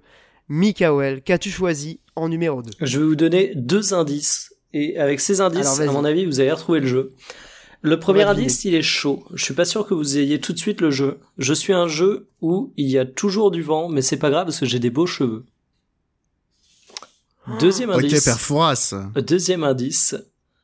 Et je crois que t'en as parlé il y a pas longtemps sur Twitter, Olbius. Je suis un jeu qui a une synchro labiale en français. Bah The Witcher 3 Tout à fait, voilà. Putain, Donc, mais euh, vu qu'on a déjà tout dit sur The Witcher 3, je tenais à, à, à ressortir ces deux éléments à la con. Le premier, c'est qu'on a dit ah, que le jeu était complètement ouf techniquement et il gère notamment très très bien le vent, ce qui fait que dans le jeu, il y a toujours du vent, parce qu'ils étaient très fiers de montrer ça.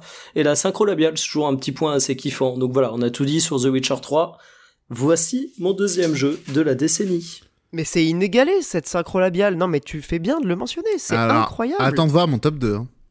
Eh ben vas-y Monique, je te laisse enchaîner. Alors synchro labial extraordinaire dans Donkey Kong Country Tropical Freeze. voilà, on, a beaucoup fappé sur le jeu dans ce podcast, hein, Tellement notamment incroyable. donc voilà. Meilleur jeu de plateforme presque de tous les temps. Ma, hein, seule petite frustration, euh, c'est que il est jouable entièrement en coop, mais alors quand tu joues avec quelqu'un qui a pas l'habitude, il faut s'accrocher parce qu'il est quand même pas ultra easy.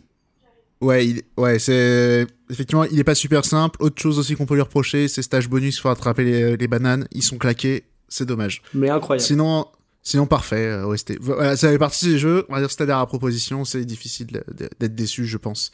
Mais oui, oui, il y, a rien à dire. Les musiques, artistiques, oh là là. Enfin, genre, son monde dans l'Afrique, là, il est incroyable. Mm. Genre, euh, les, situations, le truc avec, euh, avec euh, le niveau de la tempête et tout, l'espèce de carnaval et tout, le, tellement de niveaux incroyables, le, monde aussi de, de l'usine de fruits. Enfin, c'est des setups tellement bien, enfin, des situations tellement bien pensées, Tropical Freeze, c'est incroyable. Voilà. Top 2. Merci, Monique. Et pour le coup, je l'ai pas mis dans mon top 10 parce que je savais encore une fois Mind ah Game à nouveau. Euh, mais oui, non, mais de toute façon, on est tous les trois plus ou moins d'accord, c'est consensuel dans, au sein des animateurs de ce podcast, de cet illustre podcast. Euh, voilà, un jeu incroyable. Il est sur Switch, il est sur émulateur PC. Faudrait pas trop dire ça, mais bon, voilà, il y a plein de méthodes pour y jouer, c'est un jeu D'ailleurs, l'un des fils rouges aussi euh, de l'année, c'était aussi les, les, notes sans critique, et toujours l'occasion de rappeler euh, les notes indignes que met Tom V à des bons jeux sur Sens Critique, il a mis 6. Ça, il n'y a aucun respect. Pour, pour sa défense, euh, je sais pas si c'est votre cas, mais moi, j'ai été voir mon top 10 pour reprendre ce top. J'ai été voir Sens Critique pour faire ce top 10. J'ai changé absolument toutes les notes des jeux que j'avais mis dans le top 10. Hein, et j'ai ah surnoté et sous-noté des trucs de ouf. Je me suis revu. Et je me suis jugé tel Monique qui regarde mes notes sur des God of War, quoi. C'était d'une violence. Ah non, mais après, euh, Enfin, souvent, quand on vient de faire un truc, il y a l'espèce d'enthousiasme du moment et ah, avec un peu de hein. recul, ça me... je, je, je revois ouais, des jeux que j'avais sous-noté, mais euh, je crois que c'est Deus Ex Human Revolution, j'avais mis 9. ah, je me suis foutu une sacrée baffe. Ah, c'est chaud. Ah, il est bien ce jeu, oui, mais bon, il est excellent. Quand même. Ouais, 9 c'est peut-être un peu, un peu, un peu beaucoup. Alors, bah du coup, euh, moi je vais pouvoir décerner ma médaille d'argent. Oui. C'est pas spécialement un jeu qu'on retrouve beaucoup dans les top 10, alors j'ai voulu lui donner euh, quand même euh, une primauté euh, parce que c'est un jeu qui m'a touché et quand j'y repense, j'ai les émotions qui reviennent. J'y ai même consacré deux vidéos sur ma chaîne YouTube. C'est What Remains of Edith Finch qui est bah voilà, c'est un jeu ah, top 2 carrément. Ah ouais, top 2, parce que bah, justement, j'ai voulu, euh, encore une fois, donner la, la, la, prime à la subjectivité, au kiff euh, perso. Et je savais qu'il allait pas être très haut euh, dans beaucoup de tops. Je savais que ça allait pas... Il remonte pas mal hein, parmi les auditeurs. Ah ouais, ouais, il est pas mal revenu, mais bon, voilà, je tenais quand même à vraiment le, le mettre en avant. D'un point de vue purement subjectif, c'est un jeu qui m'a énormément touché, qui, d'un point de vue analytique aussi, mérite qu'on s'y penche. Il y a vraiment plein de trucs à en dire. Euh, c'est voilà, c'est un jeu. C'est donc pour résumer, hein, si les gens connaissent pas, c'est un ce qu'on dirait un walking simulator. Il n'y a pas spécialement de gameplay. Euh, on va à chaque fois vivre quand même à travers la vie d'un autre personnage, une petite scénette, et à chaque scénette correspond une petite idée de gameplay. Et je trouve que c'est un jeu qui va vraiment euh, bien mélanger et bien fusionner à la fois ses idées de, gameplay, ses idées ludiques, et son, son, son, propos, son histoire. voilà, c'est un jeu qui et pas très long, qui se fait en 2-3 heures. Mais putain, en 2-3 heures, c'est la méga claque. Euh, j'ai fait découvrir ça même à mon père. Donc c'est un jeu qui peut être découvert par des gens qui jouent pas spécialement en jeux vidéo, ce qui est encore euh, plutôt un bon point. Euh, voilà, bah, What Remains of Edith Finch, j'ai voulu, j'ai voulu, voilà, le mettre en avant. Donc numéro 2. Si vous voulez connaître un petit peu plus mon avis, j'ai fait deux vidéos dessus. Ça se retrouve sur YouTube. Voilà. Et on arrive du coup à la médaille d'or. Le top 1. le top 1. C'est le moment décisif. Et eh oui. C'est euh, voilà, c'est un petit peu le, suspense est à son comble. Roulement de tambour, Mikael. Ben, mon top 1 euh, déjà c'est un top 1 vénère parce que c'est un jeu qui a été très très peu cité dans le top des éditeurs et je trouve ça proprement scandaleux. Et ce qui m'énerve, c'est qu'à mon avis, il a pas été cité à cause de mauvaises raisons. C'est un jeu qui euh, et euh, a commencé à voir le jour en 2009, qui a eu sa sortie officielle en 2011. Alors faut savoir qu'Olbius nous a dit les dix dernières années pour Stop, mais même si on prend que la décennie, il pourrait être dans ce top. Et en fait, je pense qu'il a pas été mis parce que ça fait euh, mauvais genre qu'il soit mis, parce que depuis le jeu a tourné en bien des choses, c'est devenu le symbole de bien des choses. Et pour autant, je crois que Shenmue 3 mérite cette... Non, pardon. non, mais arrête. Euh, Minecraft. Est-ce que je peux essayer de deviner? Ah, Minecraft. Ah, pardon. Ben, je vais dire LOL. Euh, ben, alors LOL, j'ai hésité à le mettre, mais je t'avoue que j'ai pas eu une assez grosse sensibilité là-dessus. Mais Minecraft, euh, moi Minecraft, en plus, j'ai eu la chance, je ne sais même plus comment, de le découvrir avant que ça devienne un buzz. Je me revois aller sur le forum de jeuxvideo.com. Lanceur d'alerte. Ben, ben non, même pas, mec.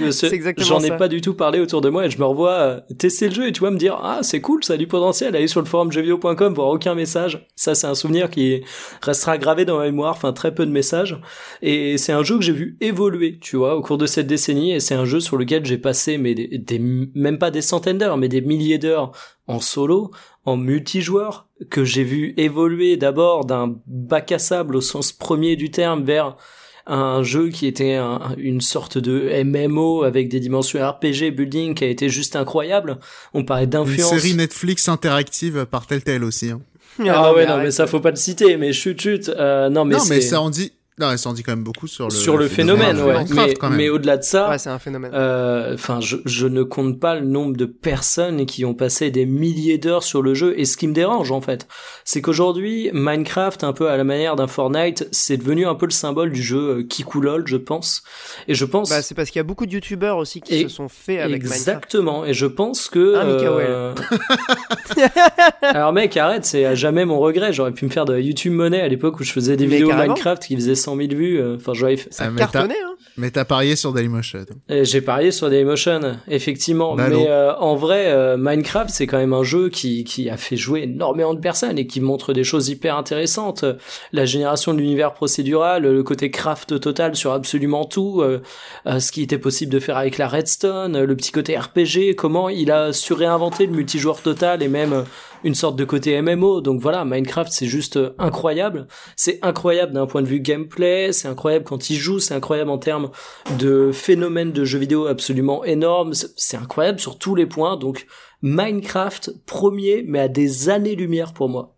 Voilà. Non, mais c'est vrai que c'est un, un incroyable, mais même, enfin, sans parler du phénomène qui est évidemment euh, incroyablement puissant, il y a, y a un jeu qui est fabuleux. Enfin, moi, je, je sais que d'un point de vue game design, je pense que c'est un jeu qui doit être enseigné à tous les étudiants. Et, et tu peux y jouer de plein de manières. Tu peux y jouer en exploration, en mode euh, c'est un jeu d'aventure RPG. Tu peux y jouer en mode libre où tu fais juste des constructions. Tu peux y jouer en mode MMO où tu as des vrais serveurs roleplay. Enfin, bah, la communauté a été très importante, je pense, de ce point de vue-là. Ouais, non, elle a apporté beaucoup au jeu. Selon moi, quand on dit que le MMO est mort, j'ai envie de parler de Minecraft, parce que je suis désolé, Minecraft, c'est un jeu où t'as des mecs qui se connectaient tous les jours sur leur putain de serveur pour faire le tour de leur quartier et arroser des putains de plantes. Enfin, je, suis désolé, je suis vulgaire, mais Minecraft, quoi. Je, je ça m'énerve vraiment qu'on reconnaisse à mon goût trop peu ce jeu et ça ressort vraiment des tops des internautes où il est très très peu de fois parce que je pense qu'il a un défaut d'image. Ah ben mec, euh, il, a, il, a, une mauvaise réputation. Alors attends attends attends, je reprends le top. Euh... Non, il, n'y est pas beaucoup. Déjà, il y est 10, il est mentionné 10 fois. Ce qui est vraiment bah, pas. c'est pas mal. Ce qui est vraiment pas grand chose et, et les 10 fois, il est mis en fin de top, tu vois. Bah, peut-être qu'il faut lire le top à l'envers. Après, non, il y a, y a, quelques personnes qui l'ont bien mis. Euh, mais ah, Laokun, petite pensée pour toi. Mais euh, je trouve vraiment que c'est un jeu qui est euh, Ashikara. Petite pensée pour toi. C'est un jeu qui est, qui est, qui est vraiment euh, sous-évalué par rapport à tout ce qu'il a apporté. Et, et ça m'énerve. T'inquiète pas, moi je vais... T'inquiète pas, moi aussi je vais déranger. Le mien, il est cité que deux fois. Vas-y. C'est que toi, personne n'y joue. C'est encore un autre problème, à mon avis. Eh, pourtant, euh, il a, je crois qu'il a tapé 2-3 millions d'exemplaires quand même. Euh... Moi, alors, c'est plus que le top de la décennie. Moi, c'est le top de ma vie. Hein. Moi, c'est. Ah, ah ouais, à ce point-là. Ah, moi, c'est mon jeu préféré. Ah ouais, meilleur jeu. Euh, il notait que 7,4 sur sens critique parce que les gens n'ont pas de goût et parce qu'ils ont trop et parce qu'ils ont trop peur d'avoir mal aux mains. C'est Kid Icarus Uprising. Voilà. Comme c'est étonnant. le fameux. extraordinaire. Euh, je, pourrais en parler des heures à tel point que, j'ai rejoint encore l'autre jour, mais je trouve tout fantastique dans le jeu. Je trouve que c'est l'un des jeux les mieux écrits. Euh, enfin, les, les, les, les, dialogues, euh, enfin, les situations, le fait que pendant tout le jeu, t'as des dialogues. Enfin, c'est tout con. Comme t'as des dieux qui parlent dans, ta tête, en fait, constamment, t'as des gens qui commentent ce que tu fais, qui donnent leur avis, qui racontent un peu leur, leur vie et tout. C'est totalement fou au niveau de l'écriture, euh, Kid Carus. La variété des situations, je veux dire, le, le, euh, le, boss de fin, tu vas, tu, tu vas le confronter une fois, il, euh, il te mange, tu, tu fais un niveau dans son corps, tu ressors parce que t'as cassé ton armure, tu vas refaire d'autres niveaux. En termes de rythme, c'est formidable. Genre, il y a 25 niveaux. À chaque fois, tu crois c'est la fin. Jamais les situations sont dingues. Il y a. Il y, a, y a, le niveau où tu joues le chien qui est totalement dingue. C'est c'est pareil et l'OST est totalement folle. Euh, tout, tout est extraordinaire dans Icarus. Et là, un autre truc que j'aimerais souligner aussi, c'est que c'est un jeu de Sakurai, donc le créateur de Smash Bros. Et, et vraiment, c'est un mec qui a une patte dans, dans ses jeux. C'est vraiment, c'est le, il y a un Iwata Ask euh, qu'il avait fait euh, sur le jeu où il expliquait comment il concevait ses jeux. C'est qu'en gros, il part d'un genre de jeu archétypal et ensuite il l'épure le plus possible. Et après, il donne énormément. Et après, il cherche à varier les situations avec des inputs extrêmement minimalistes. Tu regardes Smash Bros. Il prend les jeux de combat au lieu d'avoir un coup léger, moyen, fort. Là, dans l'idée, c'est que tu vas avoir la mécanique de Smash. C'est c'est à cette idée-là. Dans Kikarus, t'as pas de chargeur, t'as plutôt des armes qui ont des cooldowns t'as, quand ça s'appelle, le, en gros, le fait de tirer quand t'es au corps à corps, ça sert à rien, ça déclencher une attaque au corps à corps. Alors que dans Call of, c'est un bouton pour appuyer au corps à corps. Dans d'autres jeux, il faut changer d'arme. Ouais. Et, et voilà, et, et, ça résume toute la philosophie de Icarus. C'est formidable, les situations. Il y a un nombre de boss incroyable, un nombre d'ennemis incroyable. Il y a 400, je crois, des ennemis différents dans Icarus, peut-être un peu moins. Bah, chaque niveau, t'as des ennemis nouveaux. Moi, je l'ai terminé quand tu me l'as prêté. J'ai même, Carole a même joué un petit peu. Même comme ça, t'en as qui reviennent. Hein. C'est vraiment, il y, a un nombre. Euh, enfin, et, et, voilà, et c'est euh, dans ce qui est incroyable, c'est c'est c'est un jeu au gameplay extrêmement simple mais à la variété des, des situations mais ultime. C'est vraiment c'est un jeu qui a mis énormément de temps à être fait. Euh, on comprend pourquoi quand et tu comprends, c'est une petite équipe qui a fait le jeu aussi. Euh, je crois qu'ils étaient 30 euh, à plein temps sur euh, Kid Carus. Euh, ce qui est plutôt une petite équipe vu l'envergure du projet et c'est presque 10 ans de développement Kid Carus. c'est un jeu extraordinaire et et je me dis que malheureusement, il y aura peut-être plus jamais de jeux euh, qui, qui, feront la même chose. Mais euh, ouais, bah, on espère éventuellement un remake ou en tout cas un portage. Ah bah oui, paraît compliqué. Il y a, qu'un portage, c'est un jeu qui aura jamais de suite. C'est pas possible de faire une suite à un jeu où il y a, il y a, il y a tout dans ce, dans ce jeu. Ouais, c'est euh, il est vraiment très cool. Hein. Moi, j'ai beaucoup aimé. Le, le, seul truc, c'est que les dialogues vaut mieux parler anglais quand même, parce que oui, t'as pas le temps de lire les. Oui, c'est vrai que tu rates les dialogues et encore une fois, qui sont mais brillamment écrits. Enfin, vraiment. Ouais, c'est super bien écrit. Là, c'est un des jeux les, les mieux écrits auxquels j'ai joué. Euh, qui, a plein de niveaux. Il y a des côtés un peu, il y a des moments un peu tir larme et tout, c'est vrai. Il y a énormément de vannes, il y a des réflexions un peu plus profondes. Il y a, il y a le double écran qui est énormément utilisé. Enfin, c'est, c'est totalement fou Kid Icarus. Euh, l'originalité de son game design, euh, le nombre d'armes. Il y a 80 armes dans Kid Icarus, c'est fou. C'est voilà, c'est un jeu qui est pléthorique en termes de, de contenu. Plus que et, bah ouais, et, plus que dans Call of. Et même blague à part, prendre une arme plutôt qu'une autre dans Kikarus change totalement ton expérience du niveau. Et, euh, et ça, c'est un jeu auquel on peut jouer toute sa vie. Euh, il y a 9 modes de difficulté, ça serait comme dans Smash Bros. Toutes les, donc il y a les virgules 1 euh, jusqu'à 9, mais dès que tu passes d'un niveau de 1 à 2, de 2 à 3, tu changes la disposition des ennemis, les, euh, les niveaux s'ouvrent plus ou moins, euh, s'ouvrent ou se ferment, ça change, et, et ouais, c'est totalement fou Kikarus. Bah, de toute façon, euh, Kid Icarus, euh, bon, on sait que c'est ton jeu préféré. Le seul petit truc, c'est qu'il faut ressortir sa 3DS, mais je vous avoue qu'une fois que vous l'avez ressorti, on est content quand même d'avoir ressorti sa 3DS. Et ça, fait mal aux mains, il faut reconnaître. Oui, non, mais ça, ça va. Honnêtement, euh, c'est pas, c'est pas un argument, euh, un argument contre le jeu. Ce que, ce que je voulais juste dire, c'est que ne vous laissez pas rebuter par le fait que c'est de la 3DS. Ça mérite quand même qu'on s'y intéresse. Honnêtement, le jeu est clairement, c'est un des plus beaux jeux de la 3DS. Ça passe encore très bien aujourd'hui et la 3D est bien utilisée. La 3D est bien utilisée. J'ai une question très très conne. Euh, il faisait... Alors, je, ne l'ai jamais fait. J'ai toujours eu envie de le faire, mais j'avoue que c'est le côté 3DS qui m'a bloqué. Mais je pense que je le ferai euh, tôt ou tard, sûrement en émulation. Mais euh... Ah non, non, faut pas, tu peux pas. Ok, bon. Impossible. Bah, malheureusement, le stylet est... particulièrement bien pensé aussi pour Juste, ça faisait pas partie de ces jeux par rapport à. pas dire mieux. Ok, merci, ok Google. Alors c'était pas du tout volontaire. Euh, ça fait pas partie de ces jeux où il y avait besoin de la New 3DS ou je me plante totalement? Non, non, Mais avec la New 3DS, t'as un confort euh, encore mieux. la 3D bah, tu vois, j'étais persuadé. Bah, écoute, je, je, me le procurerai peut-être du coup sur ma 3DS. Mais oui, en plus la 3DS elle est craquée, franchement, faites-vous plaisir. Honnêtement, euh, c'est impossible d'y jouer sur émulateur dans la mesure où déjà, bon, la 3D est, vraiment importante, mais surtout, comme c'est un jeu qui se joue au style. Ouais, non, mais c'est vrai, j'avais pas pensé à ça. Euh, hmm. Mais, euh, mais je pense que bon, il, il doit pas être donné parce que c'est un jeu qui a, voilà, qui, qui a ses amoureux, n'est-ce pas, Monique?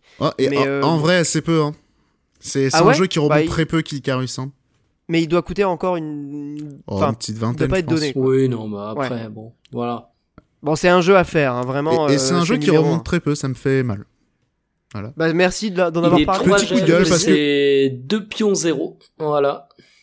Dans les top ouais, il y a il y a ouais, je me demande s'il euh, n'y a pas quelqu'un d'autre. Euh... Après 2 pions 0 glisse aussi un Star Fox 0 en, en, jeu bonus. Oui, ça j'ai bah, pas apprécié, euh. ça, je sens que c'est de la moquerie. Il est, très bien Star Fox 0. Non, il y a aussi euh, Kaiser Meister aussi, mais lui c'était sur Sens Critique qui l'avait renseigné et qui dit Carus est quatrième quand même, faut le dire. Très bien. En tout cas, merci euh, Monique pour. Euh, voilà, non, et juste deux secondes. Dernier truc, c'est voilà, Nintendo, on n'arrête toujours pas de dire oui, ils font toujours la même chose, machin, parce que les gens ils parlent que de Zelda. Bah voilà, joue, joue, joue Nintendo. Non, pour, pour le coup, Zelda bah fait pas toujours la même chose. Hein, le Breath of the Wild. Bah oui, mais c'est ce que je veux dire. C'est genre, il y a plein de jeux Nintendo oui, comme ça. Si tu joues tout le temps à des Mario plateforme 2D, euh, faut pas dire que Mario. Bah, bah y a pas que ça, c'est juste que les, les, jeux Nintendo, dès qu'ils tentent des trucs euh, à côté, tout le monde s'en fout. J'hésitais à le mettre, mais toi, Pandora Tower, qui est vraiment un jeu extraordinaire, où il y a beaucoup de gens qui fabent sur beaucoup de choses dans des jeux, mais enfin vraiment, jouer à Pandora Tower, vraiment, vous passez à côté de beaucoup de choses. Mais. Non, c'est, il y a, y a des choses assez originales chez Nintendo qu'on. Ah oui qu'on oublie facilement ou qu'on ne veut pas voir ou qu'on n'a pas le courage de voir. C'est comme Xenoblade, hein. tu disais Nier euh, tout à l'heure, c'est un jeu, les gens ils ont redécouvert qu'il aimait, mais avec Xenoblade il avait pas passé le million hein, sur Wii. Hein. Sur Wii, on n'en parle même pas. Oui, Pierre. Pardon, ça a été coupé. On, t'a euh, perdu euh, pendant deux secondes, Monique. Il y a plein de jeux comme ça que Nintendo sort que tout le monde s'en fout et c'est extrêmement triste. Ouais, c'est dommage. Bah, en tout cas, pour, pour, j'allais te remercier en fait pour euh, la liste des top 10 des auditeurs de Radio Librius. Ah il y a ton top Elle sera 1, euh, disponible. oui, oui, je, ah vais, je vais y arriver. J'y arrive, t'inquiète pas. Je ne, je ne l'oublierai jamais. Parce que le top des auditeurs, ça va être compliqué niveau temps, sinon on l'évoque dans le prochain podcast. Désolé les amis. On en parlera peut-être dans le prochain podcast. Quand on fera les pires jeux de la génération, tu vois, comme ça, on bah, récupérera dans votre top. 10, voilà, ce sera un moyen voilà. rigolo. Et on citera les top 10. Parce qu'il y en a que je mettrai le... dans, mes, flops, hein, je à le dire. Salaud. En tout cas, le document sera disponible dans la description de l'émission. Et on va conclure donc, puisque le temps file, file, file sa laine, avec mon top 1 qui est évidemment. Je vous attends. Allez, Shenmue 3. Non, je, c'est running gag vraiment pas drôle. Euh, bah, c'est Nier Automata, évidemment. Ah, putain, je pensais que tu allais mettre Gear 5. J'allais dire 5. Non, Gear 5. Gear 5, putain. J'y ai joué en plus Gear 5, euh, on en avait parlé il y a quelques temps. C'est pour ça que je dis ça. Eh ouais, alors, Nier Automata, bon bah tout... Non, il y a eu un choc, un truc qui est tombé chez moi, je sais pas, c'est pas grave. Euh, bon, à l'heure où l'émission sera disponible, le Deeper Blue sera à quelques jours de sortie. On oh, espère que ça y... formidable.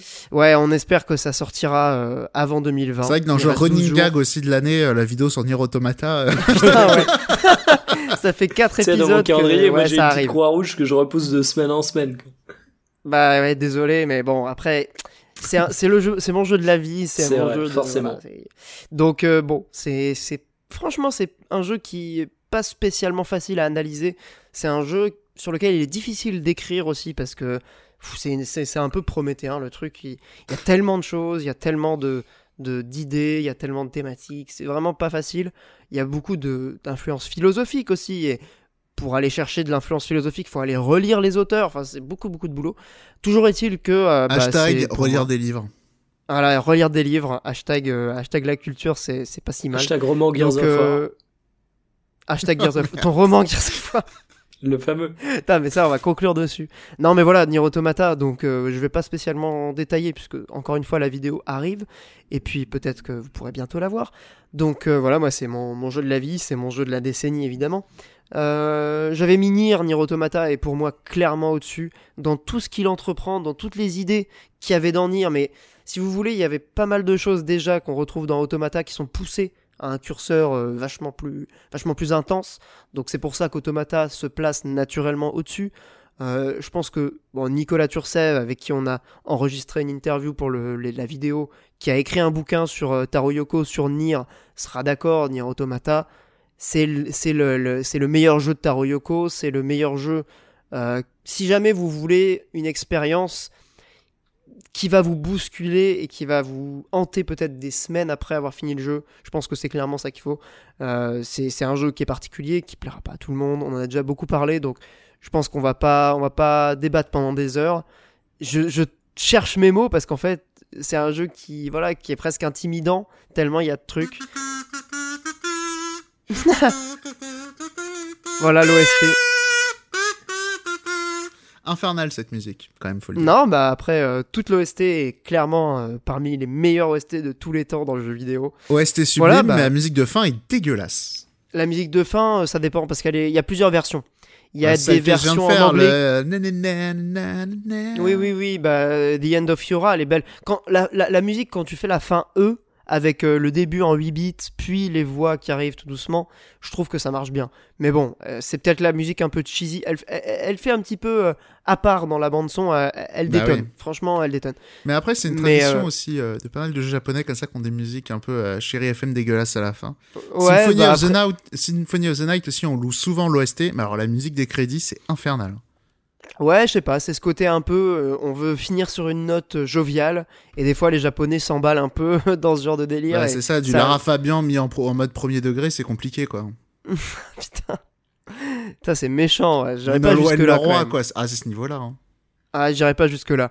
En tout cas, Nier Automata, c'est mon jeu de la décennie, c'est mon jeu de la vie, et bah, je crois que c'est sur ces belles paroles qu'on va pouvoir conclure cette émission. Mikael, un avis sur Nier Automata? Ah, on en a déjà parlé, arrête. On a déjà parlé c'est bon, mille fois, et si tu veux, si j'attends autant la vidéo d'Olbius, c'est que je j'ai des grands espoirs. Et là, je vais mettre encore plus la pression à Olbius, comme s'il n'en avait pas suffisamment. C'est que je... bah, de toute façon, le texte est. C'est que j'attends de la vidéo d'Olbius qu'elle me pousse à recommencer le jeu et à me taper toutes les fins. Ah ouais, d'accord, carrément. Mais ça spoil aussi euh, la vidéo. Bah oui, je euh. sais, mais euh, c'est justement, je t'avais dit, moi, il me faut d'abord la carotte pour que je fasse l'effort que je juge très important. Ouais. Parce que c'est vrai que bon, même si t'as le spoil, je pense que vivre le moment, c'est quand même. C'est pas la même chose. tout à fait pareil. Oui, et c'est triste un jeu qui ne tient que par ses surprises. Nier Automata, il vaut quand même mieux que ça. Mm, oui, voilà, c'est un jeu qui, qui, est, qui va largement au-delà de ses twists. Tout à fait. Euh, bah voilà, bah merci messieurs. Pourquoi je crie comme ça? Il faut conclure. Il faut conclure. Monique a une séance. il va voir Star ah Wars. il voir le Star mec qui l'a défoncé, qui l'a bitché de ouf. Il y va day one ici où c'est la guerre, tu vois, pour avoir sa place et tout. Il y va pour pouvoir dire c'est de la merde en plein milieu du film. Mais bien sûr. Mais c'est tout l'esprit Radio Librius. J'y vais pour poster un gif de Moundir euh, qui dit quelle indignité. Alors, je tiens à dire que j'y vais samedi et ça annonce une chronique culturelle dans le prochain Star Wars, dans le prochain Star Wars, dans le prochain Radio Librius qui sera très intéressante. Bah, de toute façon, on pourra en parler tous les trois. À mon avis, ça sera. en, termes en termes de de, de fin, euh, je fais une petite reco rapidement. C'est euh, la newsletter Tech Trash. Donc, je sais que les auditeurs avaient bien aimé quand on bitchait sur LinkedIn et tout, mais je vous recommande vraiment Tech Trash. Voilà. C'est une newsletter euh, toutes les une à deux semaines. Euh, voilà, ça vous tient au courant de l'industrie de la tech euh, et, et, des start Voilà, il y a la phrase inspirante de la semaine et tout. Ok. C'est au premier degré du coup? Bah non, c'est full moquerie. ah oui, d'accord. tu crois que c'est du premier degré? C'est full, c'est full nuisance, hein, c'est très chouette.